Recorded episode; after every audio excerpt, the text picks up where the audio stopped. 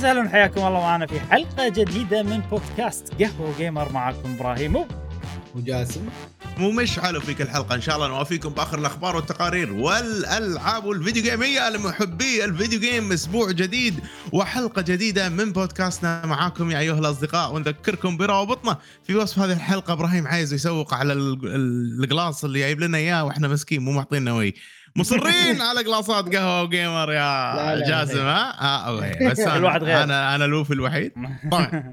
القلاص هذا الجميل تحصلونه في متجر دور لي بخصومات GwG، وايضا عندنا متجر العابي الثاني الملون، في الثاني الملون هذا الفيرجن القديم يعني خلاص ليمتد اديشن وخلص، فكنت محظوظ اني خذيته. حلو حديد كذي تحس بالهذا زين من غير موجود الحين. حلو حتى الموجود الحين طبعا اكيد. شنو عندنا اليوم يا ابراهيم؟ اليوم في والله اخبار وسوالف وحركات وكذي، بس ودي اتكلم عن شغله يعني احنا نتكلم عنها العاده، بس هالسنه صايره يعني صايره شويه بشكل كبير بشكل قوي، اللي هو ايفو ب 2023 صار، وكان اكبر ايفو بنتكلم عنه ان شاء الله. هذا تقريبا تقدر تقول الموضوع الرئيسي مال الحلقه، ولكن ايضا في اخبار كثيره في حلقه اليوم، وايضا عندنا فقره الالعاب اللي راح نبتدي فيها الحين. ومن يبتدي معانا؟ مشعل عطنا انت شنو عندك العاب. اعطيك انا بعطيك لعبه بعدين اخذ مني انت وبعدين نرجع. زين، اللعبه اللي بتكلم عنها لعبه قديمه لعبناها انا وجاسم، نزلت في 2017 وايضا لعبناها مع يعني الاصدقاء الاحباء، وهي لعبه Ghost Recon Wildlands. هذه حيل قديمه جنك لعبتها.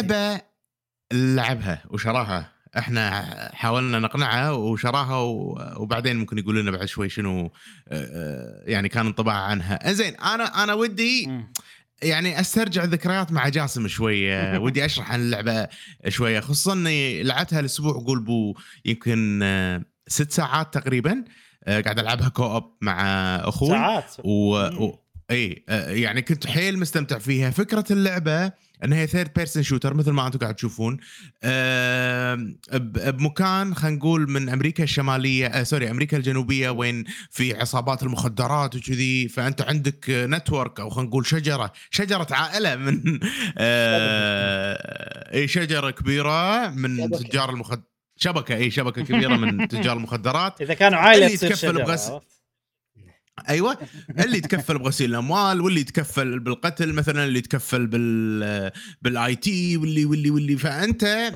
جاي من يعني قصدهم الدي اي اللي هم الدراج انفورسمنت ايجنسي مالت امريكا، وانت يعني مثل ما تقول عميل كذي قوي وبفريق، وجايين تحاولون تحلون المشكله هذه او تتخلصون من الساسو ما اسمه، عرفت زعيم العود مالهم. فتاخذك مجريات القصه ان انت تتحرى، تاخذ انفورميشن من القريه هذه، تروح القريه الفلانيه وكذي، والموضوع كله يا جماعه كوب. وهذا الشيء العجيب بالعاب يوبيسوفت صراحه، الكوب مدخله سهل، ترتيبه عجيب. يعني اللعبه عباره عن لعبه تخفي شوتينج، عندك انت خلينا نقول سنايبر، عندك الرشاشات، باي وقت تحط السايلنس تشيل السايلنس. يعني انا اذكر لما كنا نلعب انا وجاسم واخوي، مثلا انا متخصص بالسنايبر، فكنت اطور عمليه ان السنايبر يصير قوي وما يهتز وكذي. جاسم كان يهتم بالاستامينا والامور هذه، واخوي كان يهتم بالدرون، الطياره اللي تطير. والطياره عجيبه، اذا تذكر جاسم الطياره شلون كنا نستخدمها. ها اي ما تلاحظ مشعل، انا الحين قاعد اشوف الفيديوهات قاعد اقارنها في فار كراي، اي ما تحسه نفس ثيم او نفس قالب فار كراي، ولكن اختلف الثيم، اختلفت القصه. شوف انا اقول لك، هذه هي فار كراي بس ثيرد بيرسون نوعا ما. يعني لما تقول والله جوست ريكون ولا توم كلانسي اللي هم هذيله كلهم مشهورين بالثيرد بيرسون، فار كراي فيرست بيرسون نفس خلينا نقول الحس، بس هذه ثيرد بيرسون وهذيك فيرست بيرسون. صدق ان هذيك فيهم اتوقع ثيرد بيرسون بس مو مضبوط كثر، هذه اتوقع استوديو ثاني اي اللي فيها ثيرد بيرسون فار كراي اتوقع فيها كنا، لان انا الحين انتوا قاعد تتكلمون قاعد يصير فيني والله لو فار كراي ثيرد بيرسون كذي قاعد يصير فيني، لان فار كراي احسها كلعبه احسن بشكل عام، عرفت؟ بس انا عندي ان شو اسمه لو ثيرد بيرسون احسن، لو هذه نفسها على فار كراي، خصوصا مالت امريكا انا وايد عجبتني، كان صارت اي مالت امريكا عجيبه فار كراي 5 مالت امريكا وايد حلوه. هذه الحلو فيها ان هي وايد اركيديه، يعني مو لعبه والله تغلغل وسنايبك وكذي تحسها يعني واقعيه، لا بطلقه واحده تذبح، عرفت لك اشياء. والعجيب فيها يعني هم مصممينها مثل ما قلت قبل شويه بطريقه كو اوب عجيبه، يعني مثلا الحين احنا بنقتحم مكان فكلنا نتخشش مثلا بالحشيش والامور هذه، وجاسم يطير الدرون، انا طير درون، ومثلا اخوي طير درون، وكلنا نروح نستطلع، ومن نستطلع على المكان نحدد يطلعوا لنا نقط حمر هذول الاعداء مثلا، فمثلا نحط رقم 1 على هالعدو، ورقم 2 على هالعدو، ورقم 3 على العدو الثالث، لان كلهم يشوفون بعض الاعداء، فنوقتها مع بعض ونذبح مع بعض. فهذا الشيء الحلو انه في تعاون بموضوع التغلغل وكذي، وناهيك طبعا عن موضوع انك تسوق طياره، سياره، سيكل، طراد، وامور يوبي جانك اللي نعرفها كلنا، عفوا يوبي سوفت اللي نعرفها كلنا. ف والله وناسه يعني، عجيبه اللعبه، عجيبه عجيبه عجيبه يعني. انتم من عمر تلعبونها، من عمر تلعبونها من قبل قناه اصلا، انت تحبونها بالضبط بالضبط من 2017 واحنا. ليش رجعت تلعب هذه مشعل؟ في ما في واحده جديده صح؟ اي شوف ليش ما لعبت جديده ورجعت حق القديمه؟ قاعد ذاك اليوم قاعد العب انا لعبتي الثانيه اللي بتكلم عنها، ولا يدق علي اخوي وكذي قاعد يسولف وهذا، ولا قاعد اسمع قاعد يعني صوت كذي مسدسات وهذا، كان ايش قاعد تسوي؟ كان قاعد العب، كان يقول اوه رجعت تلعب؟ كان يقول ايه خذيت بلاي ستيشن 5 ها؟ زين قول. كان يقول لي ايه لا خذيت بلاي ستيشن 5 قاعد العب جوست ريكون، كان اقول زين قول يلا وياك الحين انزلها، ماخذ بلاي ستيشن 5 يلعب جوست ريكون لعبه بلاي ستيشن 4 لا لا لا حاط لا اي ليه قاعد اقول انت لا تستانس على السوالف، يحبها وايد هو. ف يعني لعبته المفضله رينبو 6، يحب رينبو 6 اي صح صح صح، هو يحب السوالف الواقعيه شلون شوترز والامور هذه، يطلع قيمه بلاي ستيشن 5. اي والله قاعد تفكر له يعني، ما أدري شنو في شيء غير فار كراي يعني 6. أنا أحس فار كراي 6 حيل جوا يعني صح أي صح. الكو أوب إكسبيرينس مالها حلو، والأمور هذه حلوة، قصة أنا أحس يعني بسيطة وكذي تيوزله، ممكن ننسحب هاللعبة وبس. أنا كان ودي على قولتهم أسلط الضوء على هذه اللعبة اللي أنا شخصيا أحبها صراحة، من الألعاب الممتعة استمتعنا فيها زين تعاونية الحلوة. في شغلة الحين أنا جت ببالي شي فجأة، يعني قاعد أفكر قاعد أقول وايد ألعاب حلوة، مثلا هذه حلوة، فار كراي حلوة، كوب ما أدري شنو، ويعني لما كذي يصير فكر مخي إن الله ممكن لو نلعبها نستانس كذي، بعدين يصير فيني لحظة شنو السحر أو السر اللي كان The Division خلانا نكمل 1 و 2 عرفت؟ شو ليش اشمعنا ذا ديفيجن من بين؟ طبعا انت قلت يوبي سوفت شوتر كو اوب هم ملوك الموضوع هذا، فليش ذا ديفيجن هي اللي ضبطت ويانا؟ انا اتوقع ذا ديفيجن جاسم بيقول شيء، قول اي لا انا كنت بقول ان انا ومشعل ما عندنا مشكله بالالعاب هذه. انت الفصال كان انت ايه. انا اشوفه كذي يعني انت العله فعلا انت لا بلا العله، هو العله بالنسبه حق مشعل، لانه يبي احد يلعب ويا الالعاب هذه. احنا قاعد نلعب بس يعني نلعب بس، انت يوم دشيت كملناها كلها على الاخر، دهوتها كملت انا ومشعل، بروحنا انا ومشعل وواحد ثالث، انتوا تلعبون فقرات تلعبون والله. في شيء يعجبك هناك اكيد، ايه تعقيد مثلا ممكن لان أيه. فيها جي ار بي جي اليمنتس وايد ممكن صح اي صح واحسها كانت أنا متاكد من هالشيء يعني. شوف ديفيجن لو تقارنها بهاللعبه ترى ديفيجن معقده صح. ديفيجن فيها وايد اشياء والمنتس والبوسز، يعني لما انت تطق الموضوع مو واقعي، الموضوع يعني تقعد 7 سنين فماكو عرفت يعني، واحد يهيل والثاني ما ادري شنو هذا، بس هذا الحلو، هذا الوناس عند يعني بالضبط. احس كذي يعني سكيلتري هي فيها لوية حلوه صراحه، استانس عليها انا ديفيجن، واحس بعد موضوع الرول وايد قوي بذا ديفيجن، ان انت شنو الرول مالك، انت تبي سنايبر تبي هيلر تبي ما ادري شنو، وايد استانس عليه. وفي شغله اللي هي الديد زون ما ايش اسمها، عرفتها؟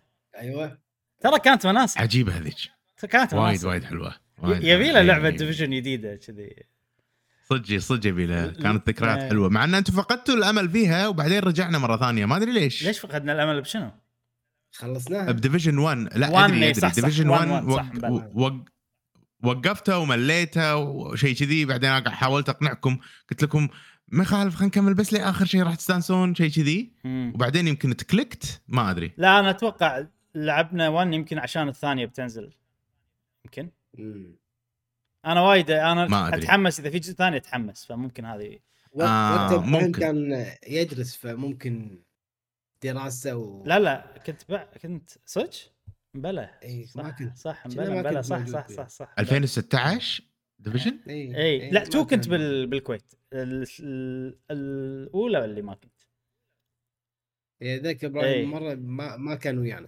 بس ترى تو هي القويه انا بالنسبه لي، يعني اشوفها هي الحلوه تو احلى اللي كان فيها مواقف وايد قويه وذكريات وكذي اي زين لا تو وايد احلى.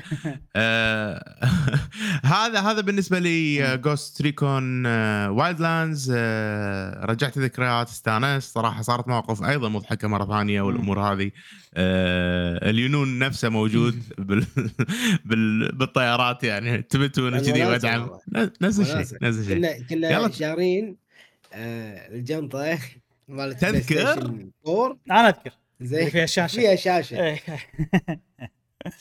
والله وروح عند مشعل ومعي شاشه الحين ما تحتاج ها جاسم ما تحتاج الحين ما خلاص اي عندك شنو عندك شنو بس عندنا الروق ايسوس خلاص الروق انزين الروق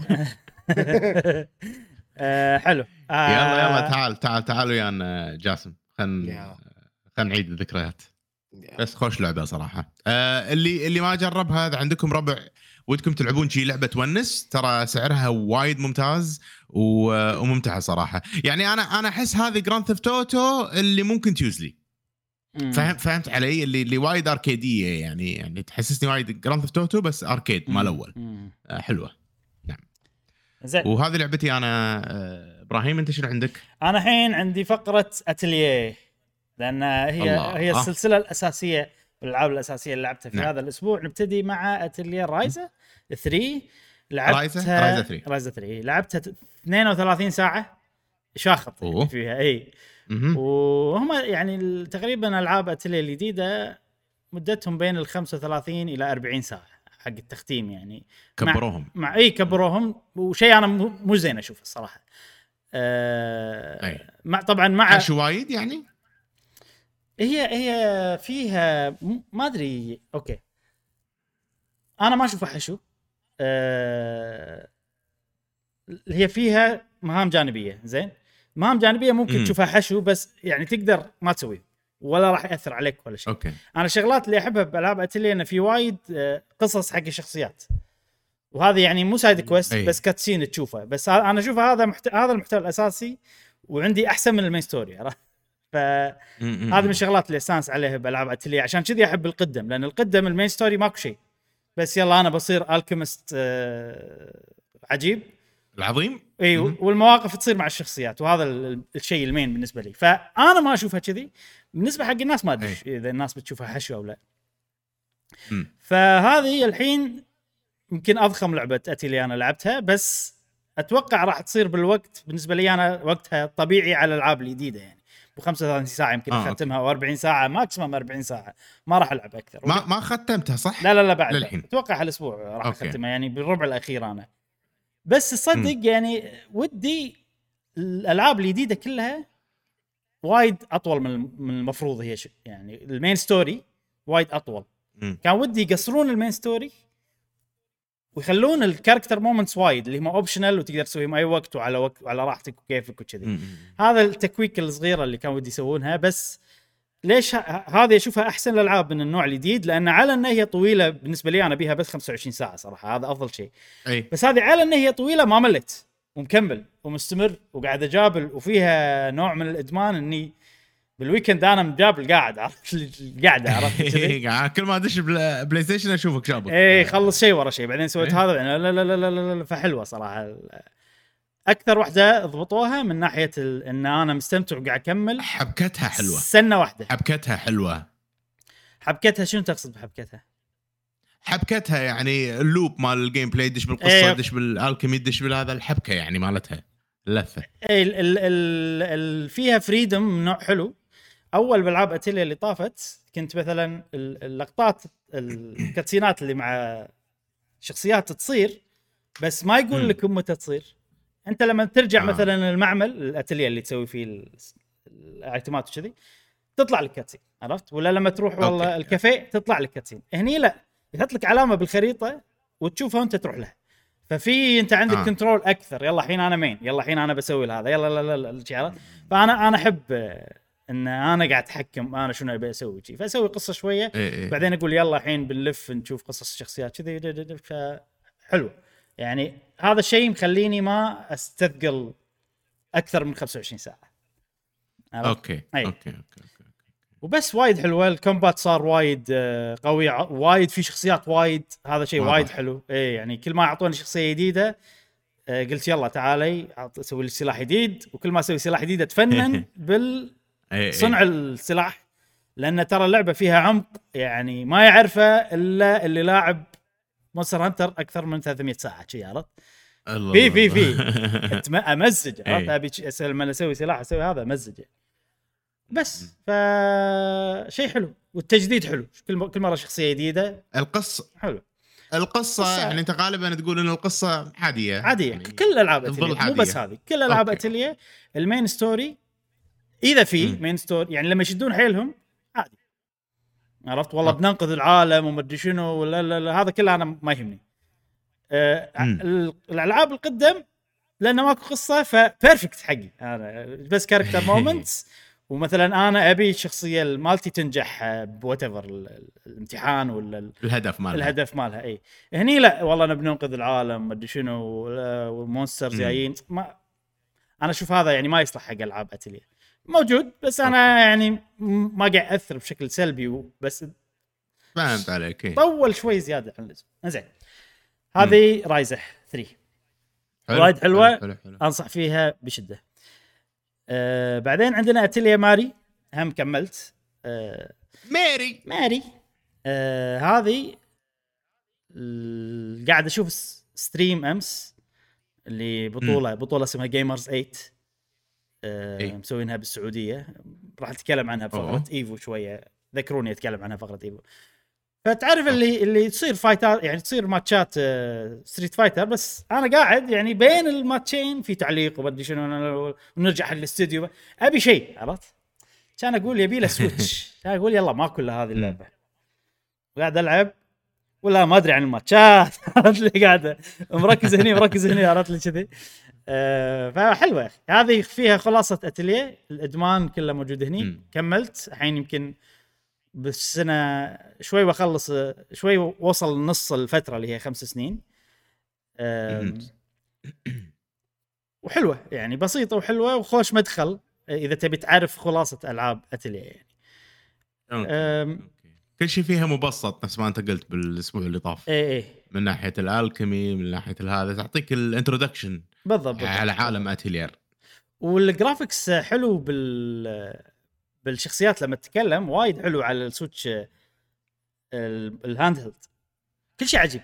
اللعبه هذه على سويتش بالوضعيه المحموله مينونه صراحه، الالوان حلوه، الجرافيكس تحسه شارب، الشخصيات الكاركترز الرسمات مالتهم حتى هم مسوينهم لايف 2 دي انه يتحركون شويه لما يتكلمون يعني وايد حلو يعني. فكل ما تطلع لي شخصيه جديده استانس اخذها معاي، لما تاخذها معاك تسوي باتلات معاها تطلع لك قصصها بالمدينه وكذي حلوه. هذه اتوقع راح اختمها يعني لانها هي قصيره اصلا 10 ساعات. وهذه فقره اتليه لما الحين في هبه اتليه اتوقع راح تخلص الاسبوع الجاي، راح تنتهي هبه اتليه الاسبوع الجاي ونبتدي هبه جديده. شنو هي ما ادري. تدري ابراهيم ما ليش فجاه شيء اشتهيت العب هارفستيلا، ارجع لها. اي عاد واصل وايد انا هارفستيلا، انا وصلت مرحله اني خلاص ما اقدر ارجع لها. اوكي. انا احس ما بقى شيء يعني واختمها. طولوها شويه لما اشوف ايش كثر باقي لي يضيق خلقي. شلون تعرف ايش كثر باقي لك؟ اشوف قايد. إيه. اوكي يعني اشوف ايش كثر انا ايش كثر سويت وكم ميشن باقيت لي كذي. انزين. هذه فقره اتليه يا صديقي. زين خلينا ناخذ بريك من اتليه ونروح حق جي ار بي جي من مختلف. يا ايها الاصدقاء، انت متاكد انها جي ار بي جي؟ متاكد انها جي... مو وايد متاكد لكن يلا. وهي فاينل فانتسي 16 يا ايها الربع والاصدقاء. اللعبه هذه كل ما يسولف عنها ابراهيم ويذمها عايز فيني ألعبها. والأسبوع اللي فات لعبتها بشكل خلينا نقول جدي أكثر، مركز فيه أكثر. قول لعب توتال يمكن 9 ساعات أو تقريبا 9 ساعات تقريبا، وكل العناصر اللي فيها عجيبة. أنا مستمتع إن ألعب شوية كذي جيم بلاي عجيب، أكشن مو طبيعي ممتع جدا الأكشن، بعدين فجأة دش بقصة وأحداث وكاتسين وفويس أكتنج خيالي، وكل شيء فيها ممتع يونس هادي. حتى يعني ما أحس أنها لعبة أكشن، وأنا قاعد ألعب لعب الأكشن مالها العجيب، ما قاعد أحس أنها هي لعبة أكشن كثر ما أنا قاعد تكتكها وأنا أكشنها. عرفت اللي كذي أستخدم الحركات بطريقة معينة، أنطر أسوي لها بريك بطريقة معينة وهذا. وايد اللعبة حلوة وأتمنى تظل حلوة لين أكمل فيها وأشوفها أكثر، فمتأمل فيها خير. مشكور إبراهيم صراحة أنك شريتها والحين أنا قاعد ألعبها. ودي أطلع أكثر فيها، أشوف الحركات اللي فيها والأشياء. يعني هي كذي تحسها بسيطة بس فيها عمق، يعني هذا اللي حسيت هي الباتل مالها ترى عميق مو بسيط يعني. يس تحسها صح ناس ما تقول، لما تشوف جيم بلاي ولا لما تلعب انت تقدر تلعب بشكل بسيط وتتبي يعني. اي بس لا أي. الكومبات مينون في وايد كستمايزيشن وحركات يعني انا نفس ما قلت لك طلعت البلوك، انت اتوقع لما ما طلعته بس خلاص ينيت. لا البلوك هو احسن شيء. اي طول اللعبه لنهايتها على البلوك. والقصة حلوة يعني للحين، القصة غريبة وحلوة، فيها خلينا نقول تويست حلو من البداية وما ندري عن التويستات اللي جاية ايش بيصير. ففيها طابع الياباني وبنفس الوقت السهالة الغربية بالسرد القصصي مالها، فحيل شاد انتباهي ومستمتع فيه. وابي العبها اكثر عشان ابي اعدي يعني ابي اعدي شوط كبير على اساس هل فعلا راح اظل اذمها واتذمر منها واحس انها ثقل ولا لا، ما ادري. الحين ما قاعد احس انها ما قاعد احس انها ثقيله صح الحين كلش أي لا أي مستمتع فيها حيل مستمتع فيها وودي العب يعني عرفت اللي كذي. بس ماشي اي شيء سايد كويست طاف اوكي ولا معبره اي يعني انا ماخذ بالنصيحه هذه، انا بشوف القصه الرئيسيه وخلاص بستمتع بالجيم بلاي خلاص. كنت اسوي كل المكان اللي انت واصل فيه الحين هني كنت اسوي كل سايد كويست ممكن هاي شغله اثرت يعني. انا ماخذ قاعده بالالعاب اللي انا بس مثلا ابي اخذ شعورهم الاكسبيرينس مالهم هذا، انا السايد كويست ما اسوي خلاص يعني، ولا لعبة غير مثلا الأشياء اللي صدق أبي مهتم فيهم نفس مثلا زلدة وشي ما راح أسوي سايد كويست، ما عندي الوقت إني أسوي مثلا سايد كويست كلهم عرفت اللي كذي. فبس هذه فاينل فانتسي 16 حقي مستمتع فيها، خوش لعبة أحس راح نشوفها جيم اوف ذا يير من الأسماء، ما أتوقع بتفوز ولكن راح نشوفها تستحق صراحة. وبرافو على سكوير إنكس يعني عقب الشغلات او خلينا نقول المطبات اللي طبت فيها بالألعابهم الكبيرة نفس مارفل ما مارفل الأمور هذه. هذه رجعة حلوة صراحة قوية. ف يعني ما كل ما ما ما أحس إن لعبت لعبة كذي صراحة بالفترة الأخيرة. هي يعني فيها شيء مميز جديد يعني لأن نادر ما تشوف لعبة بالقوة الجرافيكس هذا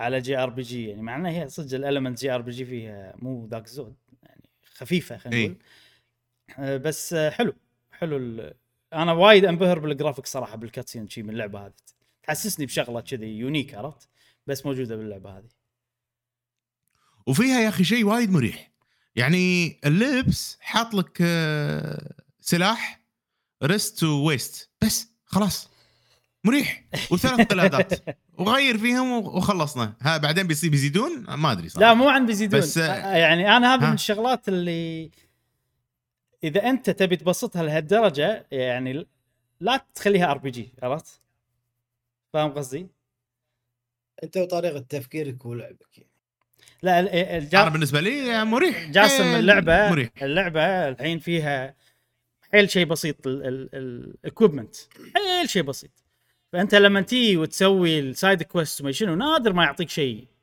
قوي عرفت ما يعني كنا ما له قيمه سايد كويست يصير شوي ممل خصوصا اذا القصه مع السايد كويست مو ذاك الزود وانا اشوف ان سايد كويستات عاديه صراحه ما بالنسبه لي مو اللي وايد عجبتني كذي فانا لما لعبتها سويت واحده ولا ثنتين رحت جبت اكل حق واحد شيء يا عمي اي فانا اتوقع مشعل انت قاعد تسوي سموذنج تخليها اكشن الشيء اللي انا ابيه عرفت اتوقع من بعد الكلام اللي انا قلته وكذا يعني هذه انا اشوف ان هذه يعني من شغلات الزينه اذا احد يبي يلعب وخايف انه يمل خلي يجرب السايد كويست اذا ما عجبتك خل تجربتك سموث اكثر ان انت تسحب عليهم ممكن راح تصير لعبه احسن بوايد بعدين ابراهيم هم خلينا ناخذ بعين الاعتبار الناس اللي ما يشترون العاب وايد يشتري لعبه واحده مثلا او لعبتين بالسنه فوده أن يعني يعطيها وقت وايد يلعب كل يوم شوية فيبي اللعبة تطول معاه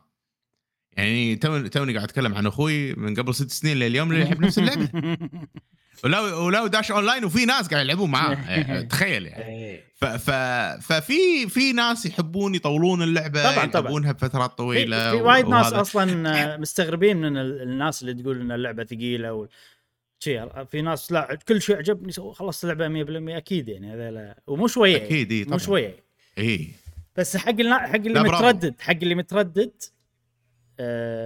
او اللي لعبها وحس انه مل بفقرات السايد كويست تسوى لو يعني ممكن يعجبك الاكشن بالسايد كويست ما عجبك فتسوى ان انت تضبط كوك اللعبه اساس ان انت تستمتع فيها وما اتوقع اذا ما سويت سايد كويست تصير والله اندر باورد شيء كلش صعبه لا ما اتوقع ان هذا الشيء موجود انا هذا الشيء الوحيد اللي ممكن يخليني ارجع اسوي سايد كويست لان اذا وصلت مرحله حسيت اني ضعيف وغالبا ما راح اسوي سايد كويست راح البس رينج من الرينجز هذيله تايملي ولا وات ايفر واكمل او تخلي صعوبه صارت اللعبه وايد صعبه تخلي صعوبه ستوري بالضبط اي ما راح ارجع اسوي سايد كويست بسوي هالطريقه مثلا اذا حسيتها صارت سولز لدرجه انه وايد صعب وما لي خلق صعوبه ايش المشكله الوحيده اللي ممكن تحوشك انه يصير البوس فايت وايد هلثة يطول علي. على ما ينزل عرفت وايد يطول وايد عرفت كذي هذا يعني انت خلاص انت مسترت الفايت بس طقاتي ضعيفه طقاتك ضعيفه فهني يعني افضل ان انت تخلي ستوري لان لما تحط الرينجز يخربون الجيم بلاي انا اشوف لان الوناسه لما تسوي دوج الوناسه لما تسوي بلوك الوناسه عرفت كذي صح فممكن صح كلامك ان نقلل الصعوبه عشان والله الوقت مال البوس يقل مثلا أيوة. اذا انا مثلا ما قاعد اموت وقاعد اوخر وقاعد اسوي كل شيء صح بالضبط ممكن نكمل بهاللعبه الحلوه عطتني شعور جديد في الفيديو جيمز كنت محتاجه صراحه ونشوف شنو وضعي معاها الاسبوع الجاي يمكن امل ما ادري يلا خش وهذه كانت فاينل فانتسي 16 يا ايها الاصدقاء انا عندي اخر لعبه بتكلم عنها وهي لعبه جت بالغلط يعني وقاعد العبها صار لي اسبوعين بس ما تكلمت عنها. بس الحين قلت لا اوكي لعبتها وايد يعني مو يعني اكثر ما توقعت فخلنا نتكلم عنها. واللي هي One Piece Pirate Warriors 4. هذه لعبه قديمه. عطنا جيم بلاي مشعل. جيم بلاي حاضر. هذه لعبه قديمه نازله على سويتش بلاي ستيشن 4 ما ادري شو كل شيء اكس بوكس. طبعا انا احب العاب واريورز وون بيس صراحه الجزء الثالث من احلى العاب واريورز فكنت متحمس حق هذه بس خذيتها على السويتش للاسف. وكانت نسخه السويتش مو ذاك الزود من الجرافيكس من الفريم ريت من يعني كل ما استانس عليها ابدا. فعقب ما كم سنه وايد خذيتها بخصم على الاكس بوكس هني اوكي بلا شفتها باللايبرري اوكي هني صارت اوكي صارت احسن. بس ليش انا رجعت حق اللعبه هذه الحين؟ رحت اليابان ابراهيم. طبعا انا رحت اليابان تشيشت على ون بيس لانه وايد محلات ون بيس كل شيء وايد شغلات فيها شيء ون بيس. وبنفس الوقت انا رجعت اشوف ون بيس طبعا حق اللي يعرفون ون بيس. انا الحين بالوانو ارك زين بالوانو ما غيره بالوانو اي هذا عقب كم حلقه 900 شيء عرفت يبلش والله. وشفته بس صراحه التمقط اللي فيه وايد تمقط. لا يبون يبيعون يعني لازم يمقطون عرفت. هو الفكره ان الكوميك يمشي بسرعه والانمي قاعد يمشي اسرع عرفت او سوري الكوميك قاعد يمشي والانمي يمشي اسرع مفروض. بس الحين يعني الكوميك اسرع الشابتر الواحد اسرع من الحلقه الواحده فليش قاعد مقطون شيء شنو الهدف يعني الموضوع خلاص يعني. فما قدرت اكمل صراحه الانمي. حاولت كوميكس والوضع تمام قاعد اقرا المانجا الحين والوضع تمام. فمن من يكسبون وقت اي ادري جاسم صح يبون يكسبون وقت. الطبيعي الحلقه الواحده فيها 3 شباتر عرفت. فانت ايفنتولي الانمي راح يسبق زين. ون بيس العكس شنو الشابتر الواحد 3 حلقات.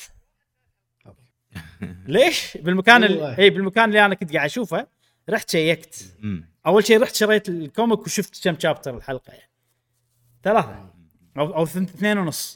فما ادري ليش قاعد يسوون هالحركه يعني. انت خلاص يعني طف الكوميك طايفك بوايد عرفت. ف ومو بس كذي كل يوم عن يوم قاعد يطوفك اكثر واكثر واكثر او اسبوع عن اسبوع وما ادري ليش سووا الحركه. المهم مو موضوعنا. قاعد اقرا الكوميك كل شيء تمام مستانس وعجيب والكوميك احسن مليون مره من الانمي. فرجعت العب اللعبه والله حلوه صراحه قويه. انا احس مو بس ون بيس اغلب الالعاب اللي لها علاقه بانمي وما ادري شنو حلو العبهم لما اكون انا متحمس حق الشو كذي. لان العاب واريورز بالنسبه لي حلوه تفني بس مو كفايه اني والله العب اللعبه لازم في شغله ثانيه تحمسني عرفت حق شو اسمه عشان العب يعني. لا حرق مش حرق ايش دراني انا. اخر شيء في اتوقع شو اسمه اخر شيء فيه اتوقع جيم بلاي مشان اي فوايد حلوه. في شخصيات وايد هذا احلى شيء باللعبه يعني. كم شخصيه ما ادري ما يكم فوق 40 يمكن شيء 30 ايش كثرهم شخصيات وكل واحده غير. فهذا شيء نادر يصير بالعاب واريورز. العاده الشخصيات يعني تصير نفس شو اسمه ما له داعي فيديو خلاص ما له داعي فيديو اي انا قاعد اطالع عرفت اني اندمجت باللعبه اندمجنا. سوري ابراهيم كمل. عجيب يا اخي قاعد طالع حلو يعني زين كمل. سوري انا ترى ودي انصحكم تشوفون ون بيس بس مستحيل جدا الانمي عرفت. وفي واحد رفيجي بالدوام يعني هبت الحين ون بيس ترى مو بس احنا حتى بتويتر حلقة 117 عرفت اللي ولا تحرق والناس هواش وما ادري شنو وعفسه كذي. ففي واحد بالدوام قلت له اسحب على الانمي شوف كوميك اقرا كوميك. والله قرا الحين وصل يعني في الاحداث هذه طافها الاحداث اللي تم ساعه شيء. ايه برافو، خوش لعبه صراحه. وكلعبه واريورز من احلى العاب الواريورز صراحه، يعني اول مره او مو اول مره نادر لعبه شخصيات وايد، كل شخصيه حركاتها غير، فوق كل هذا في عندك 4 حركات سبيشال انت تسوي لهم كستمايز على كيفك ومنوعين. الشخصيه الواحده على حسب تقدمها بالقصه، يعني والله لو في بدايه القصه ولا بنص القصه حركاتها تختلف شيء، عرفت؟ فيها سوالف، فيها شخصيات يسمونهم جاينت، عرفت؟ هذا الون بيس يعني هو شخصيه يعني هو كبير، عرفت؟ فيطلع لك باللعبه هم شي عود، عرفت؟ يخمهم حيل فن صراحه كلعبه واريورز. وفيها فكره جديده على العاب واريورز انه ماكو ليفل حق الشخصيه، ما تلف شو تسوي لما تلعب، يعطيك نفس يعطيك كوينز، والكوينز هذيلا انت والله تطور فيهم يعني اي شخصيه تبيها، بس في كوينات معينه، يعني عشان اذا بتطور شغله معينه بشخصيه معينه في كوينات شيء معينه. عجيبه ممتعه حيل. واخر شغله بتكلم عنها هي اضافه حق الكومبات قويه جدا، اللي هو شيء اسمه ايريال كومبو. انا العاب دايناستي وارز شيء فيها نقزه، بس غالبا النقزه يعني انت تنقز ما تحوش احد، عرفت اللي اي ما في شيء فلو حلو على لما انت تنقز، فغالبا انا ما استخدم النقزه واغلب الناس ما يستخدمونها. هني بنص الكومبو تنقز يسحب كل اللي حوالينا معاه بالهواء، هم مسوين حركه كذا، وتكمل الكومبو بالهواء ايضا، في كومبو غير مختلف عن اللي انت بالارض. ف عادي يعني كجيم بلاي احلى لعبه واريورز ممكن، كشخصيه ميكانيكيات داخل كومبوات مال الشخصيه طق كذي. بالمقابل عامل الاستراتيجي ضعيف، لانه بس شخصيه واحده ما تسوي سويتش شخصيات وتقول حق هذه روح هني روح هني، فيعني هم موازنين شيء. بس انا بالنسبه لي الحين يعني ما ابي تفكير، ابي ادخل وناسه وخلاص، وايد زينه. اذا تبي شويه استراتيجي روح فاير امبلم ولا حتى هايرول ووريرز فيها. وبس هذه لعبه وان بيس بايرت ووريرز 4، خوش لعبه. اذا هاب بون بيس انصحك تلعب اللعبه هذه. زين نعم خلصنا اتوقع. جاسم عندك روج الي ما تعطينا كذي ابديت الاسبوع الثاني؟ شوف الابديت البسيط. نزلت لعبه ثالثه بالدر جيت 3. بتكلم عنها على اقتراح صديقنا مبارك في من قناة ايفو كاست. يعني شكرا على الاقتراح. يعني شفت اللعبة وايد شكلها يعني تم ساعة تقول حق مشعل قبل الحلقة، تقول له شنو هذه تذكر؟ ايه انا وياك كنت باغلك حقيت حق مشعل لعبتها انت ولا شنو؟ عشان ما لعبها ما ادري عنها. يلا زين نزلتها بس عاشتني مشكلة.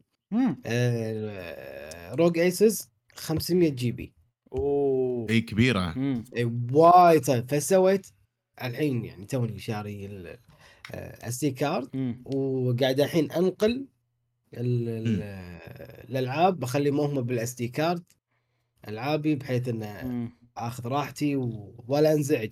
لان الالعاب الصراحه اللي الفتره الاخيره يعني حتى بالكونسولز وايد كبيره، يعني تدش لك ب 60 90 خلاص، اي 90 100 فوق ال 100 اي. فانا الحين هذه بولدر جيت يمكن 127 شيء كذي، لا وايد يعني خلص. راح تعرف ليش وايد، ها راح تعرف ليش وايد بولدر جيت. اي كلها ثقيله حيل. انا قاعد اشوف على الكلام مشعل قاعد يقول لك اتوقع لانك لاعب شو اسمها ديفينيتي، فعشان كذي ديفينيتي اي ديفينيتي اوريجينال سين 2. يا لا ما لعبت عاد جاسم هذه يعني اللعبه راح انا احس وايد راح يستانس عليها، راح انصدم اذا عجبتك. راح انصدم اذا عجبتك صراحه، تنصدم راح يعني شوف هتتفاجئ، راح تستانس انت على الثيم. بس اللعبه يعني من اكثر الالعاب المعقده بالتاريخ البشريه، شي عرفت؟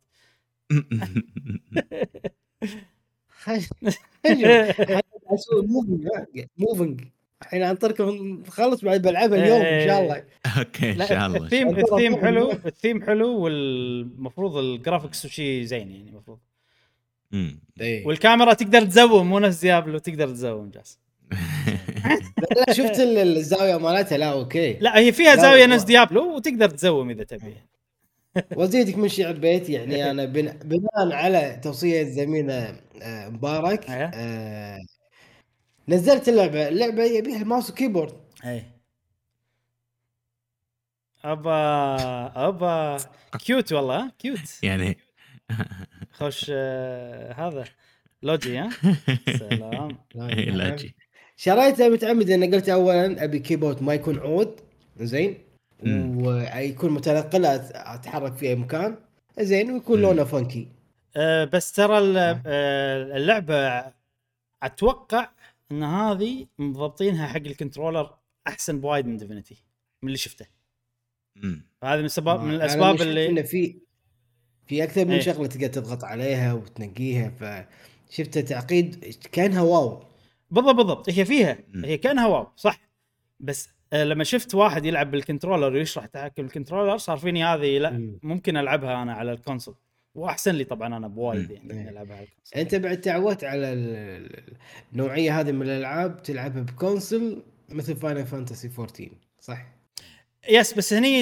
الفكرتهم شوي غير ترحدها استراتيجي هذا بالش اسمه بالكنترولر مو بس كذي الكنترولر تغير كل شيء اليو اي تغير كله المنيو لما تضغط ستارت تتغير المنيو عرفت هم لا شطاره احس مضبطينها عدل حق الكنترولر يبون انه لا الكنترولر الببلشر ولا ما ادري من الببلشر بس المطورين لاريان ستوديو وهذا يعني من اقوى الاستديوهات حق السي ار بي جي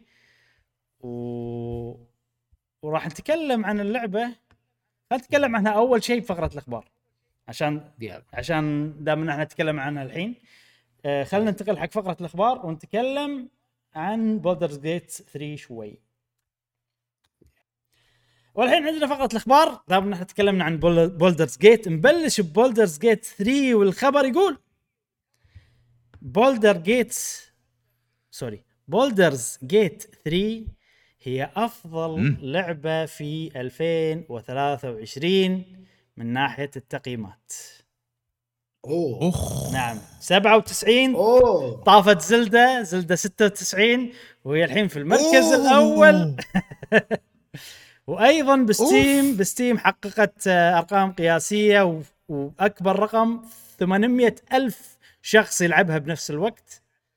بستيم يا واتوقع انها هي اكثر وما ادري صراحه اذا اكثر وحده ولا لا بس هذا رقم كبير حيل بتويتش طبعا انا قاعد اشوف ستريت فايتر فقاعد اروح تويتش واروح مثلا التوب جيمز هي من التوب عرفت توب 5 ماي توب 10 فيعني اللعبه قاعد تحقق نجاح باهر ومكسره الدنيا بشكل مو طبيعي صدمة والله ما توقعت نهائيا زين ليش رقم واحد هي لعبة فعلا قوية فعلا حلوة رقم اثنين اللعبة هذه فيها شغلات مو موجودة باللعبة الثانية شغلات مميزة اغلبها اتوقع انا ما لعبتها بس اللي شفته واللي سمعته انها يعني الشغلات الجديدة المميزة لها علاقة بال رول بلاينج ان انت تلعب دور باللعبه فلما تسوي كويست الاوبشنز اللي عندك على الكويست وشلون بتكمل فيها وشلون بتنتهي وكذي لا بنزلها على الكمبيوتر تحسها لا نهائيه شيء عرفت تحسها لا نهائيه يعني الاوبشنز اللي عندك لا يعني لا بنزلها على الكمبيوتر لان يعني اوكي انا احب الجنره هذه يعني جربتها من قبل بس ما جربتها على الكمبيوتر هذه لعبه جديده معاصره Divinity Original Sin حيل عجبتني بس لعبتها على السويتش فهذه كانت غلطة فالحين على التقييمات هذه أنا لازم أعطيها 20 ساعة على الأقل مش هننزل ببروك إيسس إنزين لا شاشة صغيرة جاسم أنت شوف أنت الحين بتلعب مع كيبوردك هذا الوردي مش اسمه الملون الفانكي البنفسجي إنزين وبعدين ولو في سمايلي فيس مفوق بشوف قلب الحب ها اذا حط لي قلب الحب هنا اغيرها اي يا ريت احسن والله نقدر نغيرها والله وبعدين هذا البنفسجي هذا نفس لون قول وياك زين ليش لون انا معاك تويتشي صح اي صح يعني هذا الالوان انا قاعد انا اي وصح ترندي صح يعني اقول لهم لون الماوس باد مالك لون لا لا لا لا جاسم يعني لازم ف لا والله صدق يعني انا شوف من اول ما شفت اعلانها واو يبيله الشيء الوحيد على الكمبيوتر بس الحين تقييمات وايد عاليه وايد الموضوع الحين شاد انتباهي وايد شاد انتباهي يلا فودي ودي ودي العبها الحين صدق ودي العبها اعطونا الكمبيوتر تجربتكم انت وجاسم طبعا هي اللعبه اوريدي نازله على الكمبيوتر على البلاي ستيشن 5 تكلمنا الاسبوع اللي طاف ليش راح تنزل على البلاي ستيشن 5 فقط ومو على الاكس بوكس أي.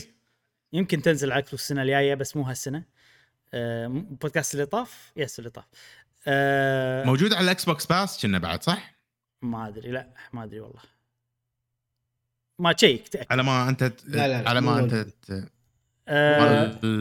نسخه البلاي ستيشن راح تنزل في يوم 2/9 نسخه بلاي ستيشن نفس يوم ستارفيلد نفس اليوم راح ينزلون هم اوكي فانا صراحه ناطر نسخه البلاي ستيشن لان احس الكنترولر سبورت وايد قوي قلب الحب ها يصير ها يصير كل شيء يصير تبي احط وجهك الحين عادي اذا حطيت وجه مشعل دق ما شو تسوي ديليت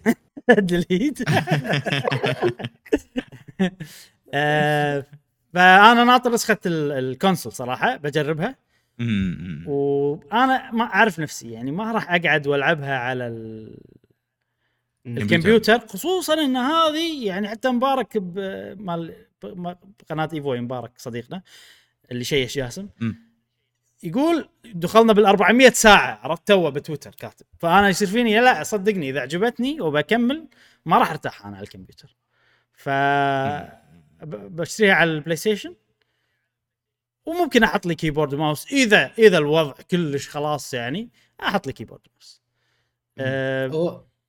هو حط دخلنا بال400 ساعه صدق كتب 400 بس سكرين شوت كلها 40 فيا انه حط صفر بالغلط او انه في توجه انه يوصل 400 بس ترى 400 وايد يعني انا استغربت حيل يعني مستحيل يعني معناته انه هو ماخذ اجازه وساحب على الدنيا وكذي شنو مبارك شنو قول لنا الصدق عطنا الخبر اليقين ايش دعوه بس شنو لما نسمع كلام الناس ما استبعد ان الكات سينز باللعبه 130 ساعه ما يتم فوق 140 ساعه الكات سينز بس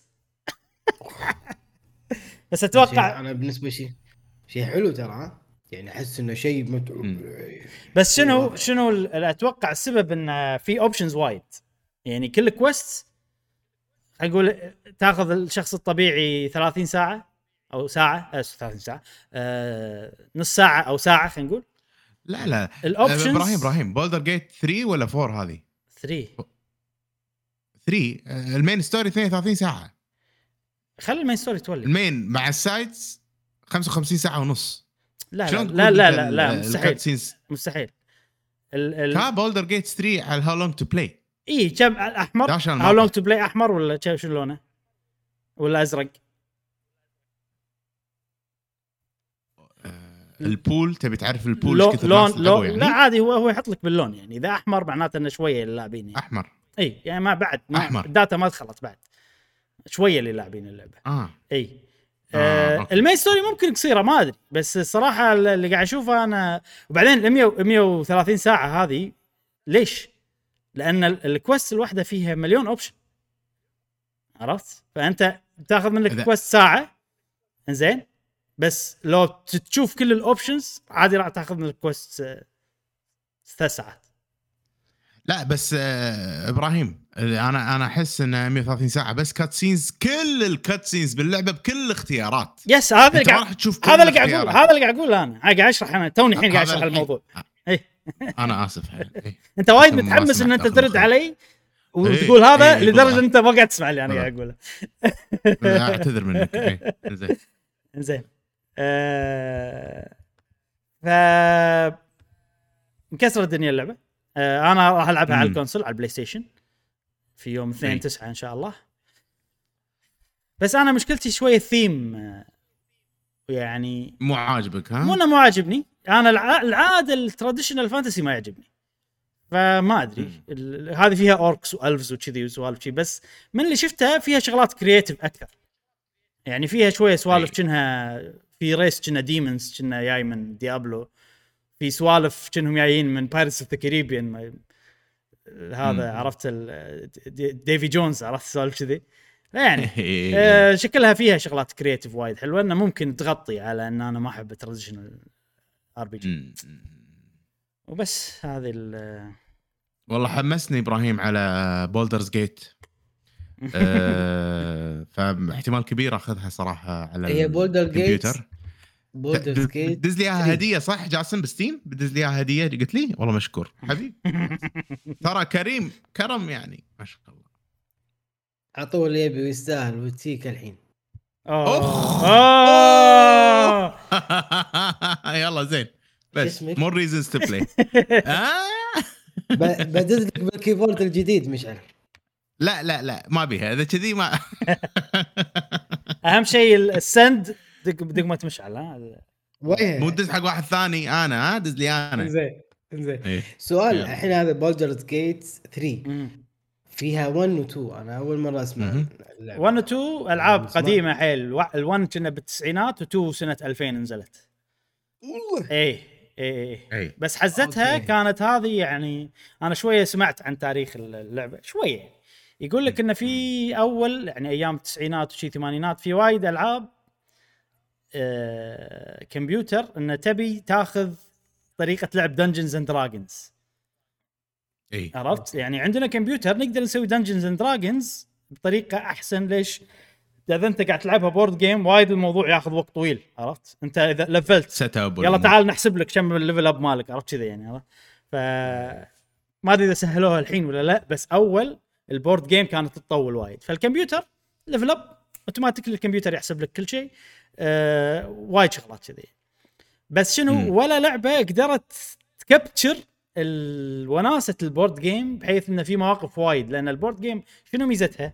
في واحد اسمه جيم ماستر هذا اللي يقول لك القصه ويقول لك السيتويشن اللي انت فيه، فانت لما مثلا تختار اختيار انت كلاعب تختار اختيار غير اعتيادي طبعا راح تستخدم سيستمات اللعبه، راح تستخدم النرد والمدري شنو والكريتيكال راح تستخدم هالسوالف.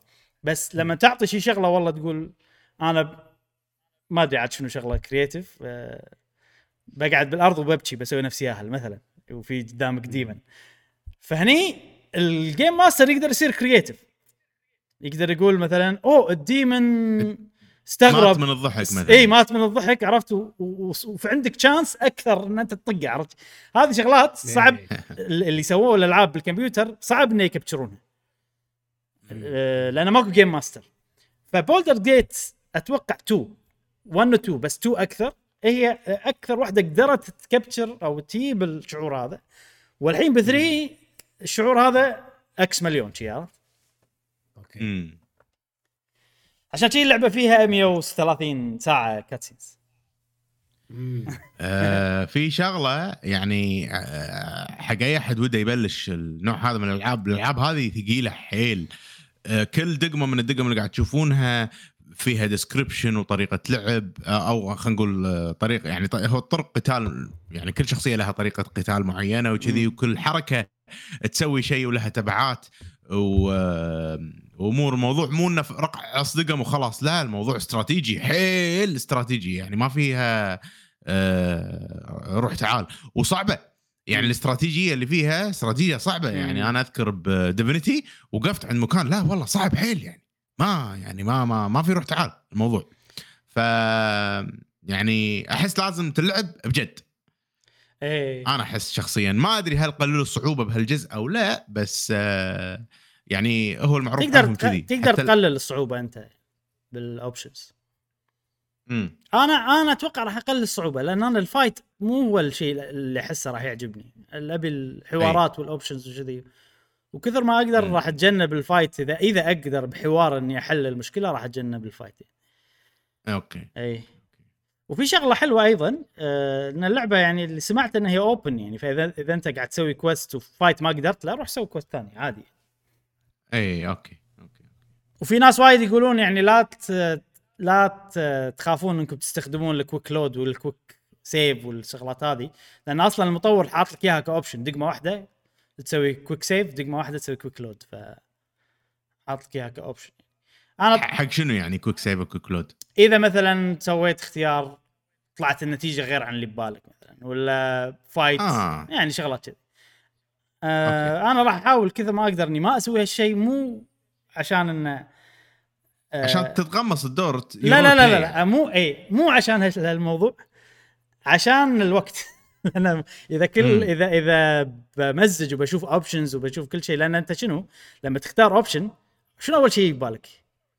هذا شيء طبيعي بالبشر كلها. لا لو بختار الاوبشن الثاني كان شنو صار؟ فضول، حيلك فضول يعني، فراح ياخذ الموضوع وقت وايد يعني. لا اشيك هذا شنو، اشيك هذا شنو، لا لا لا ما. بس مثلا بالفايت ممكن اقزرها عشان افوز، ممكن اي طبعا اذا والله طلع حظ، لان فيها حظ اللعبه من الارقام اللي تطلع لك، عرفت؟ طبعا اذا صار شغله كذي اي لا بالفايت عادي راح اقزرها على كويك سيف وكويك لود، واذا ما سهلت اللعبه يعني فوق كل هذا. زين هذه بولدرز جيت 3 جميل وايد جميل، مشكور جاسم. زين الخبر السريع اللي بعده، بوكيمون سووا لنا دايركت او بوكيمون بريزنتس، وصراحة يعني هذه من أسوأ البوكيمون بريزنتات، أو مو يعني هي ما كان فيها شيء قوي صراحة. العادة طب العادة البوكيمون دايركت من أولها لآخرها فيها شغلات أبديتات ما أدري شنو، وآخر شيء يعطيك شيء حلو. المشكلة هني إن آخر شيء ما أعطاك شيء حلو، عرفت؟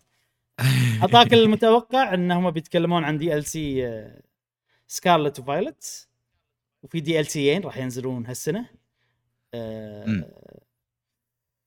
السنه اي والله صراحه ما ادري شنو، المفروض انه في DLC على اخر السنه راح ينزل اتوقع، اي ما عندي المعلومات صراحه متى راح ينزل وكذي يعني. وبس الباقي كله ابديتات والله، بوكيمون كافيه ميكس اسوء على ابديت، بوكيمون يونايت كل كذي يعني كلهم يعني يبون ينزلونهم هالسنه اكيد على كلامهم.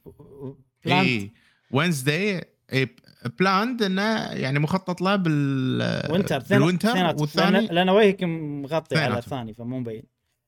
اوكي ايه. اوكي كلهم يعني انه خلال هذه السنه اوكي. وبس ما صراحه ماكو شيء قوي بالهذه اللي عجبتهم سكارلت وفايلت اكيد راح يتحمسون حق الدي ال سي وكذي. الباقي كله ابديتات حق العاب نعرفها من قبل، وهذا اقوى شيء يا اخي بالبريزنت مالهم. ليه انا بالنسبه لي يعني اشوف ان يا اخي مهتمين بوكيمون كافيه كل العابهم اللي نزلوها مهتمين فيها ومستمرين انهم يدعمونهم والامور هذه، غير الاشياء اللي شفناها انه والله قاعدين ينزلون او بينزلون انيميتد سيريسز وقاعد يزيدون خلينا نقول البراند مال بوكيمون. يعني الجيم كارد بوكيمون جيم كاردز يا جماعه من متى؟ اكثر من 20 سنه للحين يسوون تورنمنت يسوون اشياء، ترى شيء ضخم يعني. ما ادري اذا في شركه اتمنى الاهتمام هذا ايضا ينعكس على الالعاب صراحه، لانه هو ما مهتمين بكل شيء على حساب ان اللعبه تكون كواليتي مالها عالي للاسف يعني. يعني اوكي سكارلت ونكسس شوف كواليتي مال يعني الانيميتد سيريز مو زين، لا وايد قوي، لا وايد قوي اي اللي يعلنون عنها يعني. وشوف العابهم الرئيسيه صراحه يعني احنا بالنهايه جيمرز بالنهايه يعني نلعب جيم، هذا الشغله اللي نحبها اكثر شيء. ف كل اللوية هذه قاعد تأثر على السكيدجول مال الجيمز، إنه لا إحنا عندنا كارد جيم بينزلون اليدد لازم الألعاب تنزل بهذا، عندنا الانيميتد سيريز بينزلها لازم الألعاب تنزل معها، وطبعا فلوس أكيد يعني. فأنا ما أدري صراحة، أنا الحين الكواليتي مال سكارلت وفايلت مخرب على كل شيء بوكيمون بالنسبه لي يعني صراحه. حتى سليب وقفت، لا اشتغل بس سليب وقفت لاسباب ثانيه. اوكي يا ريت يعني يا ريت صدق ان يهتمون بالسيريسز، عفوا بالالعابهم مثل ما تقول انت، خصوصا الالعاب الكبيره نفسها اللي هم المفروض الاساس. عرفت هم الاساس، المفروض هم الاساس المفروض. واعلنوا عن ستاديوم 2 حق الناس اللي تحب يعني ستاديوم، موجوده بالنينتندو سويتش هذا الاونلاين مالت 64 ستاديوم. وايضا ديتكتيف بيكاتشو راح تنزل، متى راح تنزل؟ قريب. بكواليتي عجيب يعني، الناس ما قاعد تشوفون احسن على احسن من كواليتي الالعاب الرئيسيه، ليش ما ادري بس يلا اي وبس. انزين هنيئا لكل انسان يحب بوكيمون.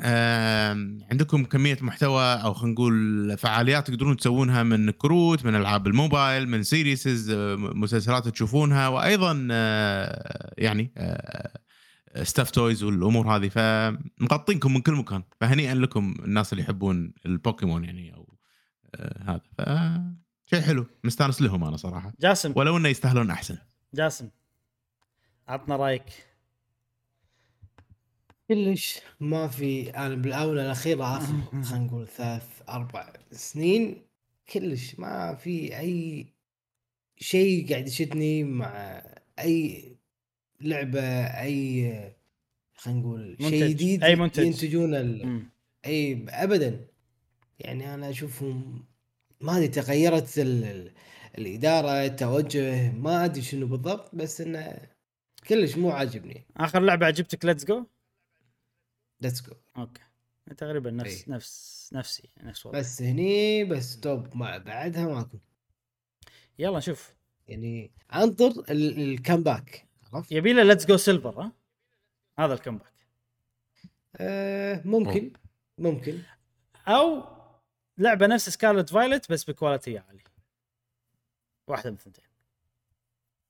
سكارلت فايلت حلوين بس مشكله الكواليتي مالهم بس.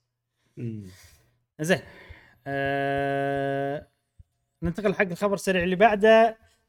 الكوي تكمو سووا كذي بث مباشر، بنعلن عن لعبه اتيليه الجديده. عرفت كان ابراهيم يعني وشفته طبعا طبعا شفته وقاعد اشوف والله اللعبه الجرافيكس قوي والتريلر قوي والشخصيات الديزاين واسامي شيء كبيره. عرفت اللي كاتب السيناريو واللي راسم الشخصيات وما ادري شنو، كل شيء عجيب. وانا حيل مستانس لين اخر الموبايل تريلر طلعت لعبه موبايل للاسف الشديد. وجاتشا جيم، عرفت موبايل جاتشا جيم وكذي اوكي ايه. فمع ان شكلها هني لعبه كونسل، ما تحسها لعبه كونسل يعني. هي اللعبه المفروض ما فيها يعني. ما فيها 3D exploration كذي يعني، من المنيو اللي شفناه ان هي لعبه موبايل يعني. ف ما ادري شلون، قصدك كونسل مو موبايل. هي لعبه موبايل بس احسها بالفيديو هذا شنو قاعد يخدعك، تحسسك ان هي لعبه كونسل يعني. بعدين ورونا شاشه الموبايل نفسها يعني. ونفس الالعاب الموبايل يعني شيء. طبعا هي موبايل فري اتيليه، سلسله انا احبها راح اجربها اكيد يعني، بس ما اتوقع راح تعجبني نفس الالعاب الثانيه يعني، نفس الالعاب الجي ار بي جي اللي يعني اي الالعاب اللي حق الكونسول يعني شويه محبط بس اوكي يلا. والديزاين الشخصيات الامانه حسيته وايد شو اسمه يعني نفس الباجي، لا مو ما ادري، احس كيوت اكثر بوايد يعني. او مو كيوت اكثر بوايد، ما ادري الصراحه صح يعني. اغلب 99 من الناس اللي راح يشوفون راح يقولون نفس الباجي، بس انا ما ادري ليش شفت الديزاينات حلوين بنهايه هذا. لما صارت الموبايل صار فيني اوكي اشوى، اتليست الديزاينز نوت ذا بيست يعني بالنسبه لي انا. حلو الديزاين بس مو المفضل بالنسبه لي انا، فصار فيني اوكي هذا يقطون على لعبه موبايل زين. واللعبه الجايه ان شاء الله تكون ديزايناتها تيوزلي اكثر. زين نعم. بعدين عندنا خبر متعلق في للسويتش، ولعبه راح تنزل على السويتش مشعل ناطرها بالتحديد اللي هي ريد ديد ريدمشن 1، راح تنزل على السويتش وعلى البلاي ستيشن 4 في يوم 17 شهر 8، وسعرها راح يكون $50. طبعا هذا الاعلان احبط اغلب الناس. اي الاسباب وين ريد ديد 3؟ لا مو وين ريد ديد 3، كان في وايد اشاعات ان ريد ديد ريدمشن بيصير لها ريميك او ريماستر، بس هذه لا ريميك ولا ريماستر، هذه يعني اقرب الى البورت.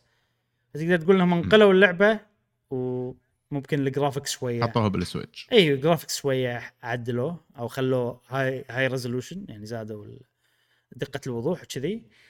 والشغله الثانيه اللي حبطت الناس انه بس على السويتش وعلى البلاي ستيشن 4، ما راح تنزل على البلاي ستيشن 5 ولا على الاكس بوكس، لا سيريس ولا اكس ولا شيء. هذا شويه غريب. اي هذا شويه شغله حبطتنا، لان موجوده ابراهيم على الاكس بوكس، اذا هي نفسها هي موجوده على الاكس بوكس تنزلها وتلعبها، يمكن عشان كذي اتوقع هي موجوده على الاكس بوكس، والناس يقولون ان اصلا تاخذها على الاكس بوكس ارخص اذا تبي تلعبها، ونفس الشيء عرفت كذي. اوكي فانت عادي يعني، بس تصدق انا احس السويتش يس يسوى لان تاخذها لا شوف وكذي، فاحس يعني انه في شيء جديد على الاقل. ايش قالوا؟ قالوا Red Dead Redemption and Dead Nightmare also included، يعني هي included بالاشياء الثانيه، والحين also included بالسويتش وبلاي ستيشن. لا مو هذا الموضوع. Undead Nightmare هذا DLC، فالDLC also included باللعبه قصدي. اوكي يب اوكي، ناطرين رمضان الجاي هو وقتها يعني. شوف شنو احسن اوبشن حقك رمضان الجاي بالضبط، يعني هو وورد اوف وار كرافت اكيد، وهذه اتوقع اوكي. يمكن بالدرز جيت، ترى تصدق انا الحين قاعد افكر اذا عجبتني بالدرز جيت بس ما لها وقت عادي ارحلها رمضان، رحلها. ها انا احس ما تنفع. ليش؟ كلش بالعكس، هذا وايد شي تفكير، وهذا احس لويا بالعكس. انا رمضان لي مزاج يعني للجيمز اكثر صراحه. اوكي هنشوف. انزين والله شيء زين موجود على السويتش ايضا. ننطر الديسكاونت لانه ما راح العبها الحين. واذا $50 بعد ديسكاونت راح تصير ارخص ورخص. اي طبعا. اخر خبر سريع عندنا متعلق في السويتش 2 والجهاز الجديد اللي مفروض راح ينزل قريبا او مو قريبا ما ندري، وهذه اشاعات او تسريبات من نيت ذا هيت. اوكي بس في شغله بقولها، ان انا يعني كنت ناوي اسمع الحلقه، انا غالبا لما يصير شيء من نيت ذا هيت اخذ خبر من موقع واتفر اللي يعني ناقلين الكلام واسمع الحلقه اللي يتكلم فيها، بس هالاسبوع ما كان عندي وقت اسمع الحلقه، فساعات هو يفصل انه والله هذا يعني تسريب متاكد منه وايد، هذا متاكد منه شوي، عرفت لي في شيء شغلات، فهذه ما ادري انا بالضبط التفاصيل، بس بعطيكم الشغلات اللي قالها يعني كلام على الورق فقط، واحنا عاد نشوف شلون نقدر نحللها وكذي. يقول لك السويتش راح تنزل اخر 2024 في فصل في توقع موسم الاعياد، ويعني هذا اللي احنا متوقعينه. ترى احنا صار لنا كم 24 يس والله اي بلا، هذا احنا من زمان ترى متوقعين شيء. لا مو متوقعين شيء، لا بلا اخر يعني عقب اخر ما ادري شنو صار، هذا اخر توقع يعني ان الربع الاول لا عقب زلدة، لما نزلت زلدة اتوقع احنا قلنا ان الاغلب موسم العياد 2024 عاد. والله ما اذكر انا ايش قلنا، انا اتذكر ان كان الموضوع كله متعلق بزلدة، اذا زلدة نزلت وماكو شيء كذي كان شيء كذي، فعقبها صار فينا ان اكيد فور شور 2024، هذا اللي وصلنا له عقب زلدة ما نزلت. بعدين عاد اللي فصفصنا شويه قلنا يعني اوكي يمكن اخر سنه اكثر، ما انا ما اتذكر عدل، بس هذه شغله اتذكرها. المهم انا اشوف انه اوكي صراحه، يعني انا صار فيني انه مو وايد مهتم بالموضوع، متى ما نزل الجهاز نزل، ما راح ذيك خلقي ذا 2024، كل الألعاب القوية خلاص نزلت لعبتها خلاص، يعني عرفت اللي يعني ترى هذه النقطة اللي خلتني كنت متحمس لها قبل، إن أبي زلدة بأحسن شيء، فكنت أبي الجهاز قبل زلدة. الحين شنو في جديد نينتندو شيء أنا متحمس له أبي جهاز جديد حقه؟ ماكو شيء صراحة، فأتوقع ماكو شيء لسبب، لأن في جهاز جديد وخاشين الإعلانات حقه يعني. والنقطة الثانية اللي قالها أن الجهاز راح ينزل مع لعبة ماريو 3D جديدة مين لاين، لعبة أساسية 3D ماريو. وأيضا هذا يعني متوقع، أتوقع الكل بتوقع هالشيء، لأن آخر لعبة ماريو أوديسي ب 2017 عرفت، إحنا الحين ب 2000 2024 عرفت، يعني هذا وقت وايد. بس ترى وايد نزلوا ألعاب ماريو 3D يعني، عندك الكولكشن، عندك ايه ادري، بس التيم الاساسي ما كان يشتغل عليهم يعني، الا اتوقع هو نفس التيم. لا ما هو نفس التيم مال مو لا سوري باوزر. هو نفس التيم مال لعبة ارمز لا تيم ارمز مال ماريو كارت، تيم ماريو أوكي. بس يشتغل على ماريو. الشيء الوحيد اللي ممكن يشتغلوا عليه واتوقع تيم صغير منهم هو باوزر فيوري، جزئية باوزر فيوري من لعبة 3D World. أوكي. غير كذي ماكو شيء. حتى الكولكشن يعني هذا ما اشتغل شيء، ناس ثانيين سووا له بورت يعني، مو الفريق ماريو عرفت. أي فهمت عليك. بس في إشاعات إنهم اشتغلوا على دونكي كونغ ما يشون تذكر، ما يندرى هذا الموضوع صدق ولا لا. والحين التسريب المحبط نوعا ما. أول شيء الشاشة بتكون 8 إنش وهي أكبر من السويتش الأولد اللي هو 7 إنش، هذا شيء زين. بس الشاشة راح تكون LCD عشان البطارية يعني، مو أولد. إيه ممكن بطارية، ممكن عشان يبون يقللون تكلفة ما أدري، واحدة منهم يعني. بس نزلك اولد عرفت، بس شيء انا بالنسبه لي يعني وايد شاشه الاولد عجيبه، وايد حلوه صراحه على السويتش اولد، فهذا شيء محبط. ممكن ال سي دي بتقنيات جديده يصير وايد زين، ما يندرى ما راح يكون احسن شيء، ما اتوقع يعني. انا عموما العبها بورتبل شويه حيل، فبالنسبه لي ما راح ياثر وايد يعني، بس شويه يعني اكيد ودك باحسن شيء يعني. والآخر شيء إن الجهاز راح يكون في مساحة تخزين 512 جيجا. مو وايد مهم، لأن راح نحط استيكار سنة وشيء. إيه راح نحط استيكار إبراهيم يعني، سنة وشيء باقي على الموضوع على كلامها يعني، ممكن تتغير الشغلات هذه ولا شيء. إيه ولا شيء أخذه بصراحة بعين الاعتبار. الحين خلاص اللي أخذه بعين الاعتبار شيء واحد. الحين السوق قاعد يصير فيه اساس هذا راق، مثلا ستيم داك ما ستيم داك الامور هذه كلها. هل نينتندو تبي تسوي جهاز يشغل العاب الجيل الجديد بريحيه بطريقتهم؟ انا اتوقع ايه يبون. اوكي بس راح يكلف وايد كجهاز، كسعر جهاز ينباع وكذي راح يصير غالي.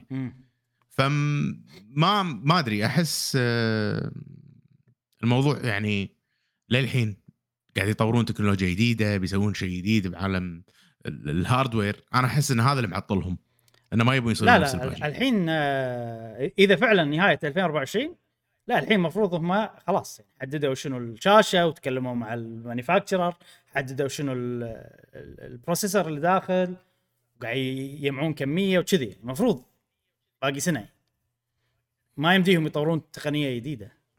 عرفت إن مطورين وخالصين ممكن. إيه يس، بس هذه الإشاعات أنت قاعد تتكلم إن الإشاعات هذه تو الناس، فالكلام اللي بالإشاعات هذه ما راح أخذ بعين الاعتبار، لأنه ممكن في شيء راح يتغير من الإشاعات هذه لوقت هذا. ولا قصدك إن الإشاعات هذه غلط؟ ناو أنا أتوقع الإشاعات هذه غلط. أوكي إيه. هو المشكلة إن نيت ذهيت ما غلط ولا مرة. هذا المشكلة، كل شيء قاله صح سفر. ما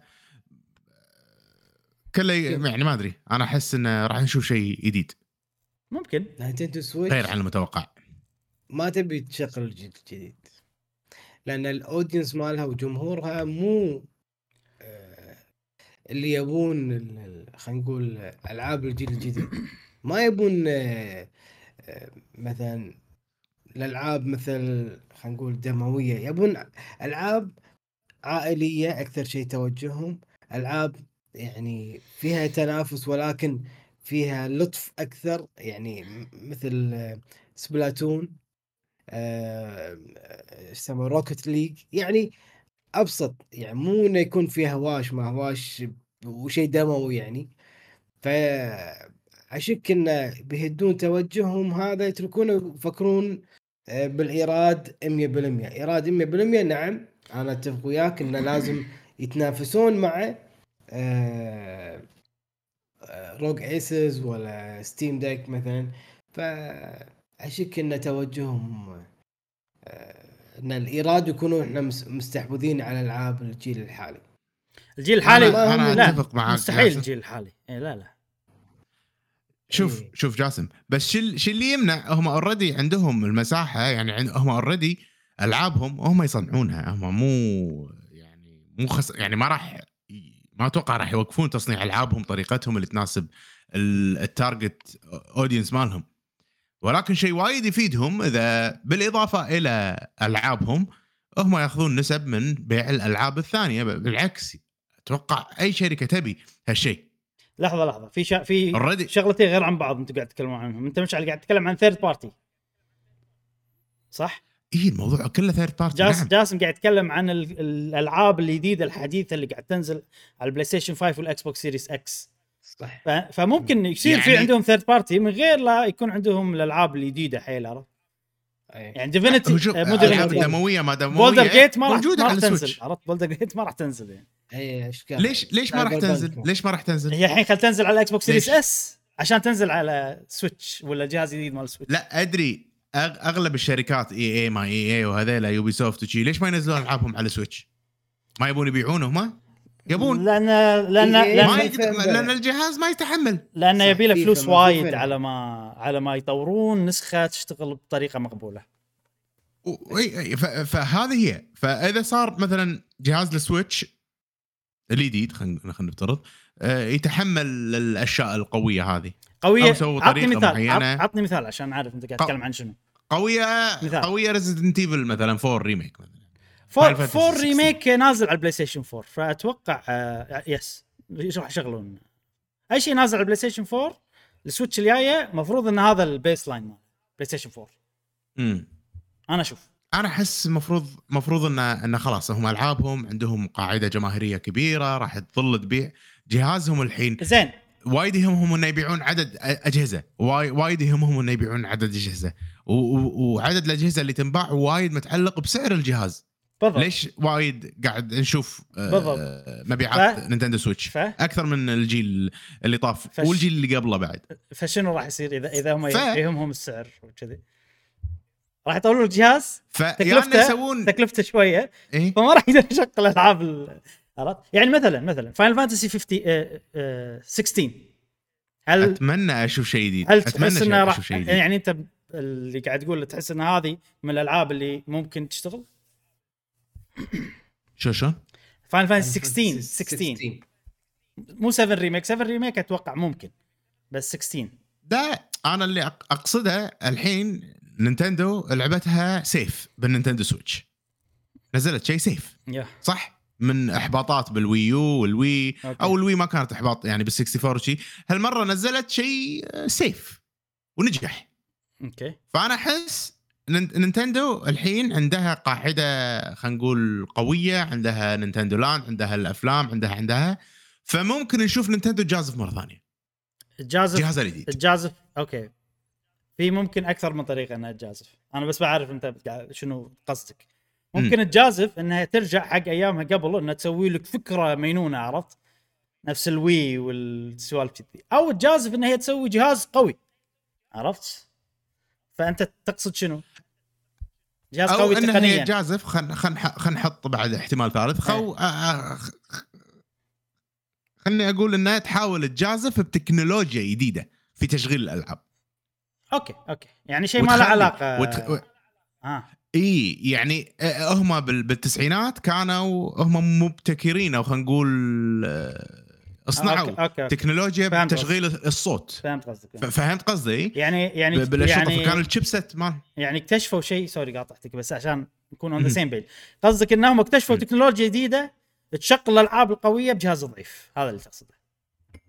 يس يس انا احس راح نشوف وايد ان شاء الله. انا اتمنى بس ما ندري، اتمنى صراحه، اتمنى لانهم غالبا يطلعون عن عن الدارج يعني اوكي نينتندو يخرعون بالريسيرش وديفلوبمنت وكذي، بس غالبا يطلع لك شيء يونيك يعني وما يهتم بالجرافكس، عرفت؟ فما ادري يعني، ما احس هذا التوجه حتى بالتقنيات مالتهم، ما احس ان هذا التوجه. بس انا اتفق معاك من ناحيه انه ممكن يعطونا جهاز مو قوي وايد بس قوته مقبوله، خلينا نقول بلاي ستيشن 4 برو اتليست يعني محمول. ها بلاي ستيشن 4 برو محمول ترى وايد زين. بس في فكره جديده في فنتج، بس شنو الفندق ما يأثر على التجربة الطبيعية مال السويتش الحالية، يضيفها. وعندك ترى ال AI ترى إذا في شغلة ممكن يستخدمون AI بقوة، بحيث إن يعني يبلك شيب مو وايد قوي بس في AI تقنيات AI وايد، يجوز ما يندر، ممكن ما تدري. زين جاسم عندك تعقيب؟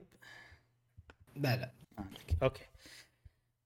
في أيضا إشاعة أو مو إشاعة، تسريب على ال شو يسمونه البروسيسور، معالج الجهاز، أي إنه بيكون بقوة بلاي ستيشن 4. تكلموا عنه جنا شو اسمهم ديجيتال فاوندري وحق السويتش، هذا بعد حق سويتش 2 الجديدة، ويقولون إنه يعني تطور زين يعني، بس شنو يعني راح يكون الجهاز متأخر ب4 سنين من ناحية التقنيات. أنا ما يهمني كل هالسوالف، أهم شيء عطني ألعاب قوية، أهم شيء أوكي، أهم شيء عطني جهاز يسهل على جيم فريك إنهم يسوون لعبة بوكيمون بكواليتيز، هذا أهم شيء. حتى المطور المستعجل يقدر يعطيك شيء مقبول على زين. على كذي خلصنا فقرة الأخبار، ننتقل إلى الموضوع الرئيسي. واحد عندنا بس نتكلم عنه. اوكي والحين عندنا الموضوع الرئيسي لهذه الحلقه، وهو ايفو 2023 والفايتنج جيم وستريت فايتر بشكل عام في نهضه حاليا. وطبعا صار حدث ايفو الاسبوع اللي طاف، وكان اكبر ايفو. لعبه ستريت فايتر بروحها 7000 شخص مشارك ببطوله ستريت فايتر. هذا كله جاي من شنو؟ جاي من الملايين، ها مالت كابكوم مليونين. إيه طبعا مليونين باعوا، لا مليونين جائزة حق كابكوم كاب، مليونين مو ايفو اوكي إيه بس شنو أوكي. انت تبي تفوز بالبطولة اخر شيء لازم تنافس على طول، عرفت؟ عشان تصير يعني اول شيء عشان تتأهل لازم تلعب البطولات الصغيرة.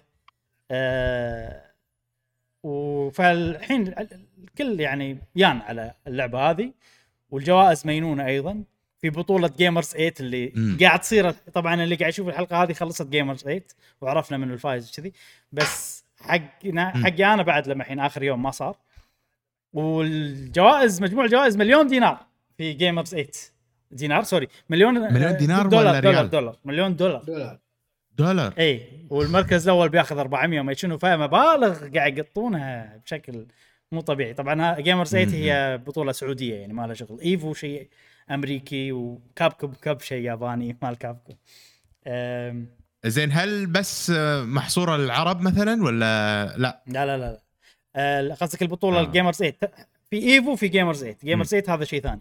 اي جيمرز 8 مو حق العرب، بس شنو انفيتيشنال يعني هم يدعون اللاعبين مو تتأهل لها، فقاعد يدعون أكبر لاعبين يعني دايجو موجود، منا RD موجود، كل اللاعبين القوية موجودين. وانت ذكرت بعد نتكلم عن جيمر، قلت ذكرونا نتكلم عن جيمر زي البطولة وكذي، راح نتكلم عندك شيء تبي راح نتغلغل يعني هذا شوي هذا شوي هذا ايفو. فيعني شيء وايد كبير ايفو الحين، والجوائز صدقنا أقل، 770,000 للمركز الأول. سوري 70,000 الكلة كنا، المركز الأول يأخذ 20,000 فشوية مقارنة بالأشياء الثانية، بس نايس. زين على طاري إيفو ستريت فايتر والموضوع هذا كله، ودي أتكلم عن لاعبين عرب مبدعين بالفترة الأخيرة. أي واحد منهم قاعد تشوفونه الحين، في واحد ثاني بعد اللاعبين هذيلا هما واحد اسمه بيج بيرد واسمه هذا النيك نيم ماله اسمه عادل وهو جزائري أي.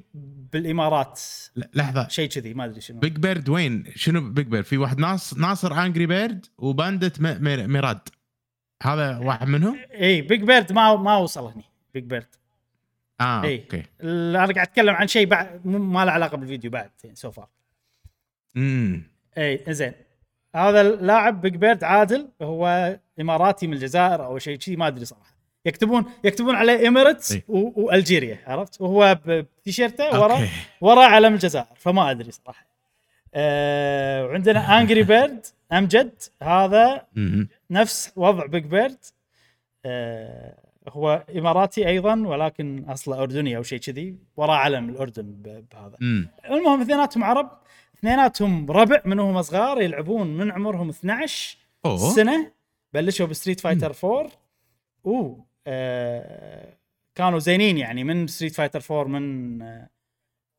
مو من عمرهم 12 من 2012 كان عمرهم اوكي عمرهم 14 سنه حزتها زين حتى ربعنا بالكويت اللي ملوت الفايتنج جيم كوميونتي يعرفونهم يقولون ناديهم عدول يقولون نادي عدول عرفت كذا يعني زين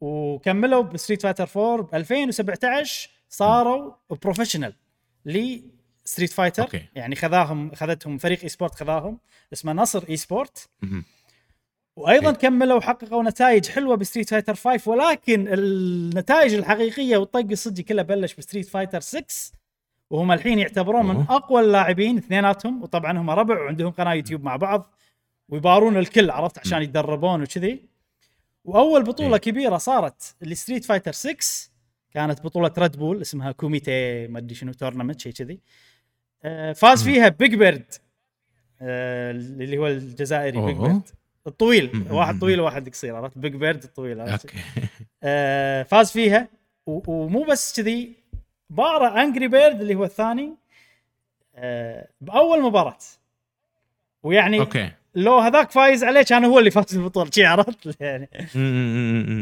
والحين طبعا صار عندنا ايفو وبايفو صارت صدمه صراحه يعني بيج بيرد هو يلعب بمريزه من الشخصيات اللي تعتبر قويه ودمجها عيل عالي خسر بالبولز يعني شنو خسر بالبولز يعني قبل لا يوصل توب واتيفر عرفت بالمباريات اللي بالبدايه يعني فكانت صدمه صراحه انه خسر الكل متوقع انه بيوصل كذي فما باقي الا انجري بيرد وانجري بيرد كمل كمل كمل ووصل الى النهائي اللي قاعد تشوفونه الحين مع منا RD منا RD من اقوى اللاعبين في ستريت فايتر هذا من دومينيكان ريبوبليك عرفت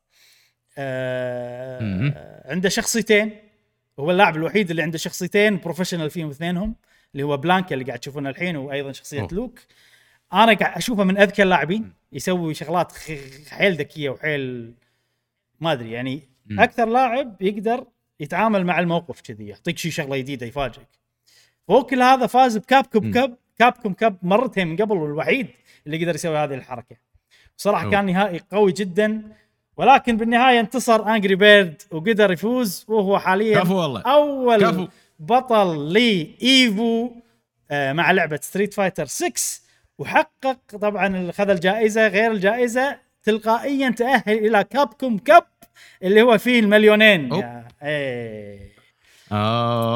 يعني وهو عربي بعد يعني هذا شيء حلو طبعا صراحة. طبعا وهذا اول شخص عربي يفوز بستريت فايتر مركز اول اول شخص عربي يفوز بستريت فايتر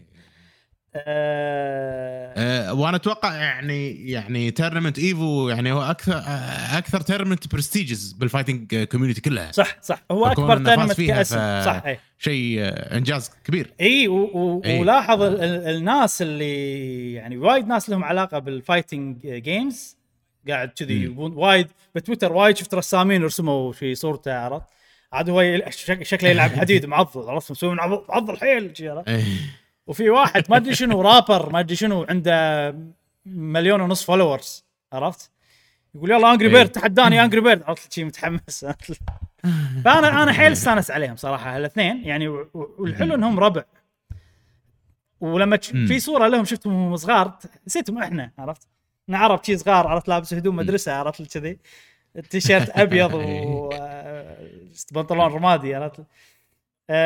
فحسيت انه كذي يعني ذا دريم از بوسيبل عرفت لي شو سوالف. فشيء حلو. وطبعا كون واحد عربي فاز باكبر بطوله واكثر بطوله بالفايتنج جيمز راح يأثر على ناس وايد ويعطيهم انسبريشن انهم يلعبون، وناس عرب يعني وايد انهم يلعبون ويوصلون ويشدون حيلهم. نفس ما سوى هذاك تذكرونه أرسلان آش، تذكره جاسم أرسلان آش تذكره بوهق جاسم شوي باكستاني ايوه الباكستاني اي تذكرون قصتها اللي قلتها وكذي، هو بالباكستان وتوهق بالفيزا مو قادر يروح ما ادري شنو، اخرتها فاز ولما الحين بطل ها حتى بايفو اخر واحد هو المركز الاول بتكن ما يعني اي. فشيء وايد حلو صراحه ان نشوف يعني، اتوقع هذا راح يصير، هذول راح يصيرون انسبريشن حق العرب نفس ما ارسلان آش صار حق الباكستانيين. جاسم نعم عطنا، لا أشاركك بالموضوع جاسم قصبا عليك، يلا عطنا رأيك. شوف هذا شيء يفتخر فيه أمانة، أن البطولة كونها موجودة بالوطن العربي خصوصا في هذا أنا ما قاعد أتكلم عن هذه بعد، أنا قاعد أتكلم عن إيفو الحين اللي بأمريكا هذيش Gamer's 8. أوكي إنزين المشاركة أيضا العرب في هذه البطولات العالمية يضفي إلى عالم الألعاب ويبين أن العرب موجودين ويأخذون المراكز الأولى. فهذا شيء يعني الواحد يفتخر فيه ويحتاج دعم من الجميع، سواء بكلام طيب، في دعاء، في دعم مادي من أي جهات يعني قادرة أن تدعم هذه النوع من المسابقات. الإي سبورت هذا شيء وايد مهم، شيء خلينا نقول هو الترند في عالم الألعاب وهو اللي يكبر اللعبة. يعني عبارة عن تسويق غير مباشر. مثل فورتنايت معروفة، بس يوم أكثر كلمة تنقال حق الناس اللي يعني طبعا اللي ما يلعبون الألعاب يكون هي فورتنايت هذه مسوين عليها مسابقة ما يجيب مليون بالضبط بالملايين، عمره 12 فاز بمليونين ما يجيب أكثر. أي يعني خلوا عيالك يلعبون خلك يعني نفس الوضع. الحين ستريت فايتر قاعد يسوون نفس الشيء مليونين. أيوة تذكر أيام قبل ما شنو. فهذا شيء وايد زين ونبارك لهم، نتمنى لهم توفيق ومزيد من الازدهار، وشرفتونا في هذه البطولة. شو اسمه Angry Bird والثاني Big Bird عادل وأمجد. أمجد هو اللي فاز، عادل. نعم ألف مبروك، إذا يسمعنا مبروك، ولا تنسانا لما تفوز بالمليونين يعني عرب يعني عرشون فتوفيق يا صديقي.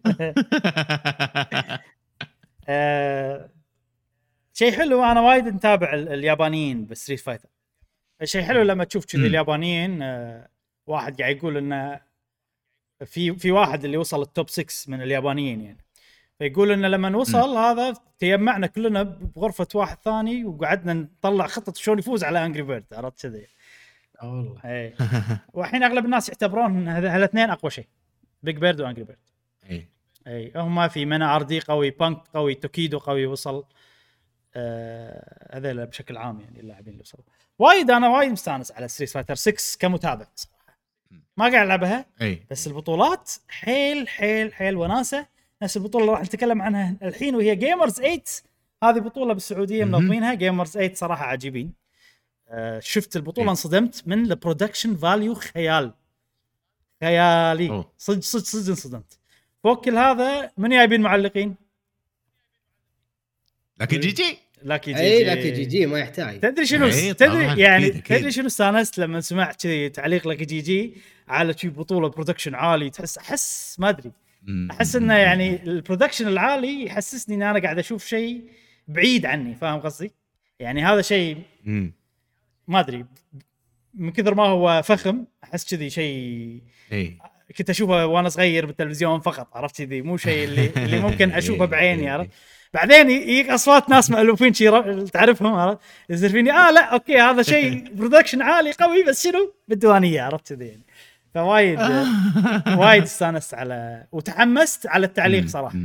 تحمس اني اعلق سبلاتون. عرفت كذي اوه لو اعلق سبلاتون وناسه شيء. فجيمرز 8 حلوه صراحه البطوله. هي انفيتيشنال فيدعون اللاعبين، فيايبين انجري بيرد، يايبين بيج بيرد، يايبين وميهارا دايجو، هذا اشهر لاعب ياباني واعرق لاعب من ناحيه الاقدميه وكذي يعني. واغلب اللاعبين القوايه حاليا. اليوم خلصت البطوله حق اللي قاعد تشوفون، بس اليوم انا بشوف التكمله مالت البطوله. وبيج بيرد مبدع، مو اللي فاز بايفو الثاني، مبدع، فاز بكل مبارياته. وهذاك شويه اليوم الثاني امجد شويه خربط اليوم الثاني وخسر مباراتين. فيعني اليوم راح يبين راح يتاهل حق التوب 16 ولا لا. والجائزه اذكركم مليون الاجمالي الجوائز، والاول بياخذ 400,000 جنيه والثاني $200,000. اي فش مو شيء هين ابدا. وبس هذا موضوع ايفو. الوضع مشعلل، شيء يشرف صراحه. اي لا لا شيء يشرف صراحه يعني. قاعد يعني نشوف جيمرز 8 بالسعوديه والتعليقات والبرودكشن العالي، شيء يبين لنا اهتمام خلينا نقول الريجن مالنا بالاي سبورتس. فهذا شيء يخلينا نتطلع للمستقبل ونشوف اهتمام اكثر الى يعني هذا المجال. مجال ممتع، شوف الجماهير وشي الكل مستانس ومبسوط. فنبي نشوف اكثر، ودنا نشوف اكثر وكذي، ونشوف السعوديه ان شاء الله تنظم بعد بطولات اكبر من البطوله هذه. والكويت شيء واحد، والكويت ان شاء الله نتمنى نتمنى طبعا ما يندرى يعني. شوف وراها الاهتمام الامانه يعني، خلينا نكون واقعيين. الحكومه اي طبعا الحكومه مهتمه طبعا اي. فهذا الفرق لما تقول لي مثلا الكويت ولا مثلا السعوديه. لا لا السعوديه لازم دعم حكومتها، لازم دعم ممكن لازم. اي بالضبط بالضبط بالضبط. انا للاسف المستثمرين يعني اللي عندنا للحين يعني ماكو اهتمام بالكويت للاسف كلش يعني بالمواضيع هذه يعني. ودنا الشيء هذا يتغير. واتوقع لازم يعني لازم نواكب يعني هذا. السعوديه مثلا مو بس اهتمت بالاي سبورتس بشكل عام، قاعد تهتم بكل شيء جديد وحديث وشغلات وايد، مو بس هذا. اكيد اكيد اكيد هو جزء من التطور الدوله بشكل عام يعني، ان يواكبون العصر بالبطولات يعني. الحين الالعاب الفيديو جيم صارت اي سبورت، عرفت، صارت من انواع الرياضات اللي الناس تتنافس عليها والناس تتابعها وكذي يعني. اول الناس تشوفون كره قدم، الحين ناس ايضا تشوف كره قدم، بس ايضا وايد منهم يشوفون ستريت فايتر، عرفت. فش يعني جاسم انت معروف ان انت بزنس مان صح؟ ابي النظره البزنسيه على اللي قاعد تشوفه والوضع اللي صاير ولعبه ستريت فايتر والمشاركات والجوائز وتنظيم البطولات والاشياء هذه كلها العالميه يعني. انت تشوف كيفك، تبي عالميه، تبي والله شلون احنا الكويت شلون نقدر نسوي شيء كذي، ولا السعوديه ايش قاعد يسوون، كيفك انت. انا اللي اعرفه اولا بالكويت في دعم يعني على قولتهم شفوي او خلينا نقول مباركه شفويه لدعم هذه الالعاب. ما في دعم ملموس، ما في مكان حق تدريب هذه الرياضه. وايضا الهيئات النوادي الرياضيه بالكويت ما عندها يعني فريق خاص للألعاب لهذه الرياضة، خلينا نقول الرياضة الإلكترونية. بس إنه قاعد يصير نوادي أو أفرقة خارجية زين. وهذا شيء طبعا مقبول عند البطولات العالمية. ما أدري هل لهم شروط في النوادي إنه لازم تكون تحت التصانيف قصدك فريق إي سبورت الأولمبيات صح يعني؟ لا تصنيف الأولمبيات مع الأولمبيات إن لا إن هذيل نشاط الألعاب مو من ضمنهم ألعاب الفيديو. ما أدري قصدك كدولة الكويت إن ليش ماكو دعم قصدك كذي؟ عشان إن النوادي ليش ما يسوون لهم نادي شنو يعني تقصد يعني القادسية يسوون لهم يعني نادي كرة قدم نادي كرة قدم، نادي كرة فريق كرة سلة يعني. مثلا نادي القادسية حلو عندهم كرة قدم سلة وطائرة ويد والعاب. هذه فكرة جديدة صراحة، لأن الإي سبورتس غالبا يصير يعني فريق خارج عن الرياضات الغير رقمية عرفت. فيعني مثلا هني عندك نصر إي سبورت هو اللي داعم أنجري بيرد وبيج بيرد وبس رياضات رقميه، عرفت وايد افريقيا يعني اي. فهل في مجال يعني اوكي احس صعب والله تجيب لي نادي اوريدي نفس القادسيه ولا كذا يسوي لك مثلا اي سبورت، مع انها فكره جديده صراحه اول مره اسمع عنها شيء وممكن يصير بالمستقبل، بس شلون نجيب يعني اوكي مثلا مو شرط فريق اي سبورت كويتي يدعم، عادي لاعب كويتي قوي وياخذه اي حد الامارات ولا السعوديه ولا اي فريق اي سبورت، لان افريقيا الاي سبورت ما لها علاقه بدوله يعني حاليا. انت عادي راد بول ماخذين والله لا لاعب ياباني لاعب ما ادري شنو، لا لا لا لا راد بول سبونسر مو فريق اي سبورت، بس يعني في وايد افريقيا تاخذ من دول عديده تستحوذ هذه الافريقيا يعني اي يعني عادي واحد كويتي يدخل مع انجري بيرد وبيج بيرد بنصر اي سبورت مثلا ما يمنع. على كل هذا شيء حميد ان ذا واحد يعني هي تيلرد او يوظف الربعه ولا فريقه اللي هم يعني مع بعض متكاتفين ويدشون في عالم الالعاب ويمثلون دوله ولا يمثلون اسم فريق وهم صارعينه، فهذا شيء زين.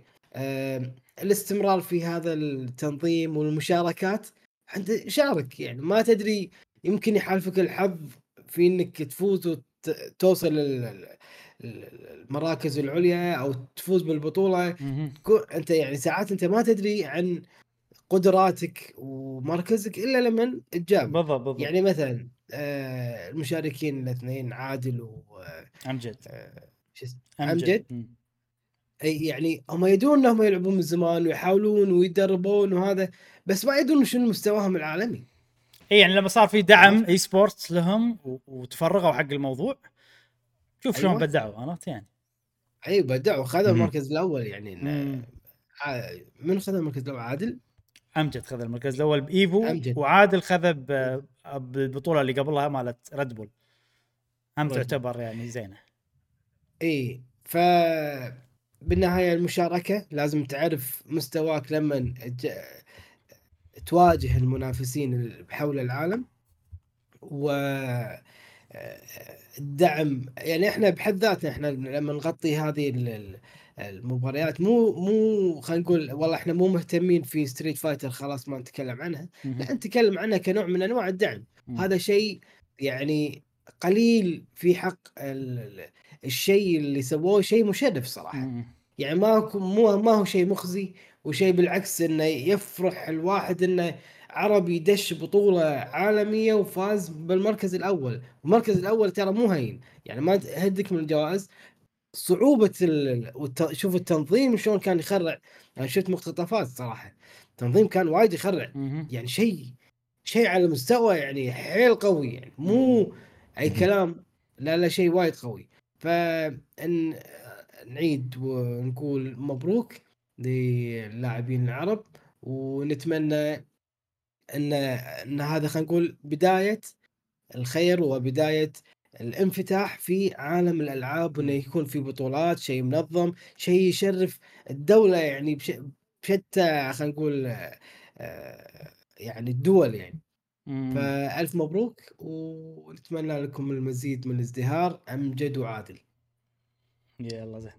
وطبعا ربعنا في لك جي جي ابدعتوا وايد تعليق التعليق صراحه يعني صدق يعني انا استغربت لا جي جي موجودين عرفت هذا شيء يعني اهم من اضافه يعني يعني مو فقط في يعني ان شاء الله نشوف يوم من الايام مشعل موجود وابراهيم في تعليق سبلاتون ممكن سبلاتون صعبه سماش ممكن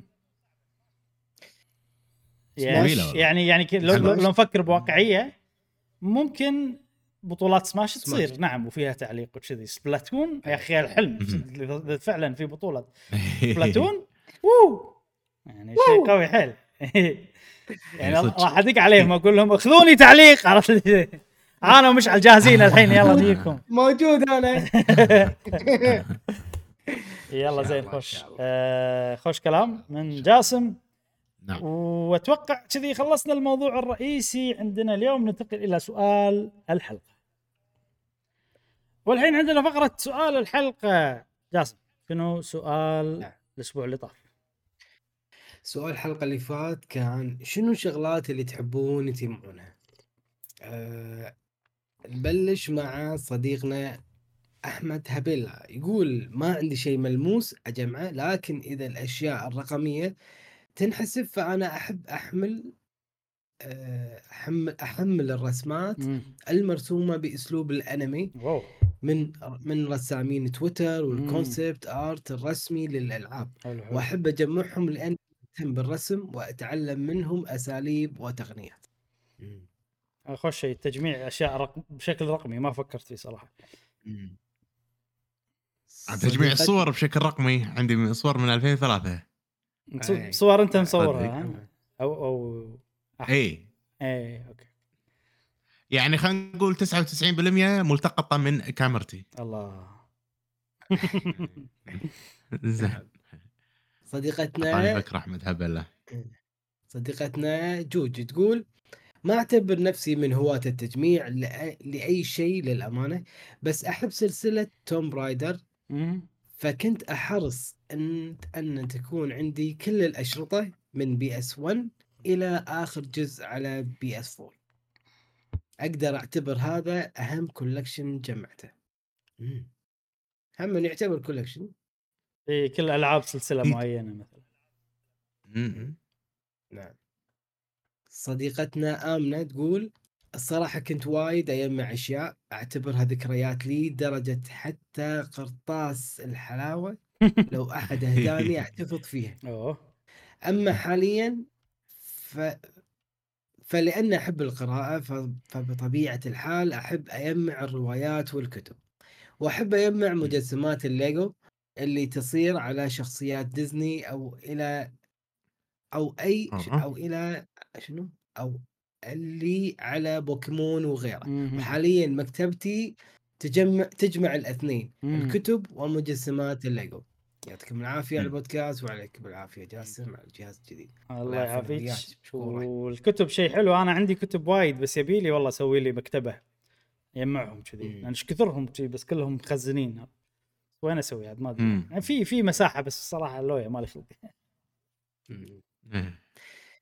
صديقنا نونبو يقول الألعاب الملموسة الفيزيكال، لأني أحس فعلا إنها لعبة وإني أملكها صدق، مو في مكتبة إلكترونية. وبإذن الله ناوي أسوي لي مكتبة ألعاب عندي بالغرفة. ويعطيكم العافية يا شباب. الله يعطيك العافية.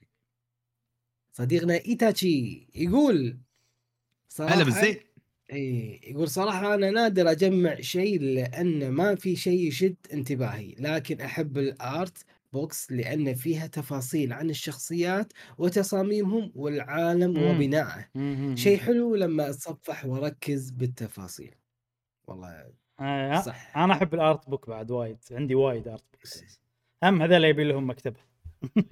أيوة. صديقنا بدر الصايغ يقول أحب أجمع الأميبو، تقريبا عندي كل الأميبو لشخصيات سوبر سماش وزلدة وكراتين أجهزتي السابقة للحين محتفظ فيهم. الله يعطيكم العافية يا شباب، قواكم الله يعافينا وياك. الله يعافيك. من ربعنا ها، ربع الأميبوس. أي خلاص لما بنفتح ميوزيوم عندنا أصدقائنا يساعدونا بس. نعم. صديقنا ميثوس يقول غير تجميع الألعاب حاليا قاعد أجمع بنز اللي متعلقة بالألعاب، وصار عندي كولكشن حلو، واستخدامي لهم مرات أعلقهم على الجنطة أو على لوحة أو على لوحة، شكلهم حيل حلو. يعطيكم العافية جميعا. مبروك جاسم الجهاز، حمسني أخذ واحد. لا تأخذ انطر ترى مو خوش جهاز، خصوصا إذا خلت كيبورد نفسه. إذا ما شفتوا كيبورد رجعوا وشوفوه. أصلا اشتري الكيبورد بعدين اشتري الجهاز. أوكي نعم. لا توريهم الكيبورد عشان يشوفون.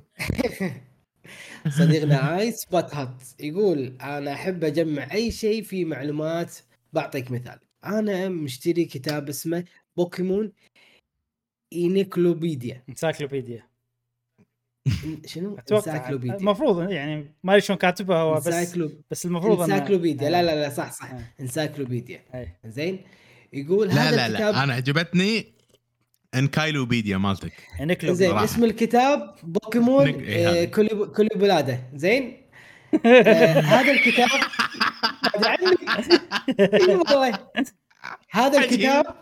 هذا الكتاب يقول عبارة عن معلومات مفصلة عن كل بوكيمون، وزنه، طوله، إلخ. وأيضا مشتري كتاب نفس الفكرة بس عن الديناصورات. هذا راح يعجبك مشعل أتوقع. أو حتى في بطايق فيها معلومات مبسطة. وآسف على الإطالة وشكرا لكم. أتوقع كتاب الديناصورات راح يعجبك. أنا أول ما قريت تذكر مشعل شكله قصدك يعني لكن تحب انت قصدك يعني انا ديناصور مثلا ولا لا تحب الزمن هذاك يعني. انزين صح لنا صديقنا صح لنا شلون حيوانات تعيش وكذي. روح شوف ايه روح شوف نعم صديقنا محمد براك يقول مبروك يا جاسم جهاز، انا تحمس معك وانت تتكلم عن الجهاز. الله يبارك فيك وانصحك بس انطر شويه خلنا هم اجرب اكثر واكثر. يقول الحلقه عند يقول عندي هوايه غريبه وهي تجميع كراتين الاجهزه اللي اشتريهم. بدات الشيء ذا من 2013 الى الان كل الاجهزه اللي اشتريهم عندي الكراتين. خيانه انا عندي نفس الطبع بس مع اجهزه الايباد ولا الايفون سوالف كذي كشل كشل القواطي مالته. اي فانا اي لان هذول كبار فما اي صديقنا ريل ارسنالي او ريال ارسنالي يقول احب تجميع الاميبو وتقريبا حاليا عندي اغلبها وباقي شويه واكملها كلها. وكذلك أحب أجمع الألعاب القديمة والأجهزة القديمة لكن مو أي جهاز، أركز على الأجهزة اللي لعبتها وأنا صغير خاصة أجهزة النايتندو. ملاحظة الاسم اللي طالع لكم هو اسم اليوزر وليس النيك نيم، والاسم السابق هو فيصلوفيتش اسمه. آسف على الإطالة وتقبلوا مرور. حياك الله صديقنا فيصل. صديقنا راد سوكس كال يقول أحب أجمع تركيب الألعاب الغاندم مثل اللي قدمهم إبراهيم في حلقة اليابان. أي وكل ما أخلص لعبة أشتري اللي بعدها. وعندي المجموعة الكاملة للأميبو من نايتندو وألعاب هيمن من جيل الطيبين في الثمانينات. ريمان يمكن هيمان كاتب هيمان لا هيمان باباي هيمان اوكي اي حياك الله صديقنا رتوكسكال. اوكي صديقنا دحومي يقول يقول اول شيء جاسم الخلفيه وايد زينه بدون جرين سكرين. ثاني شيء احب اجمع الميداليات. ثاني شيء أحب أجمع الميداليات حيل بس أغلب الميداليات مو زينة كثير منها تنقطع. كان عندي حول 8 إلى 10 بس الحين كلهم تقطعوا ما بقى إلا واحدة متشبثة من 2016 أتوقع ولا شيء أثر فيها وهي ميداليتي المفضلة. عليك بالعافية والله كثرهم على شنو زين الميدالية عاد المفضلة اللي ما كسرت. ايه يمكن الغواص الصغير يمكن انا اتوقع ما ليش احسه يغوص عرفت اكثر مده تحت المويه يمكن شيء اتوقع شيء. صديقنا من في على طاري الميداليات زين يعني صديقنا الحمن يحب يجمع ميداليات. انا احب يجمع ميداليات زين نفس الميداليه اللي قاعد تشوفونها ما ادري اذا واضحه ولا لا زين.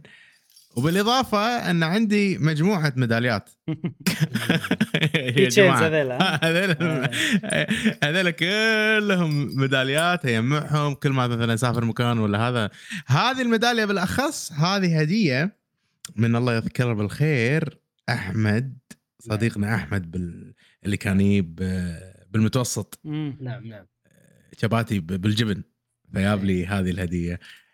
هذه أتوقع أول كيتشين أنا عندي إياها والباقي طبعًا هذه وهذه أقدم ميداليتين عاد هذه ما أذكر من عطاني إياها صراحة بس والباقي يعني شاريهم. أنا مش عشريك انت انت اوكي سوري نسيت صديقنا محمد شفت انت يا ما اشتري لك وتنسى ايه اوكي صح صح صح سوري جاسم يعني اشتري لك يا ما اشتري لك حتى بولدر جيتس انا جبت اشارتها له مستحيل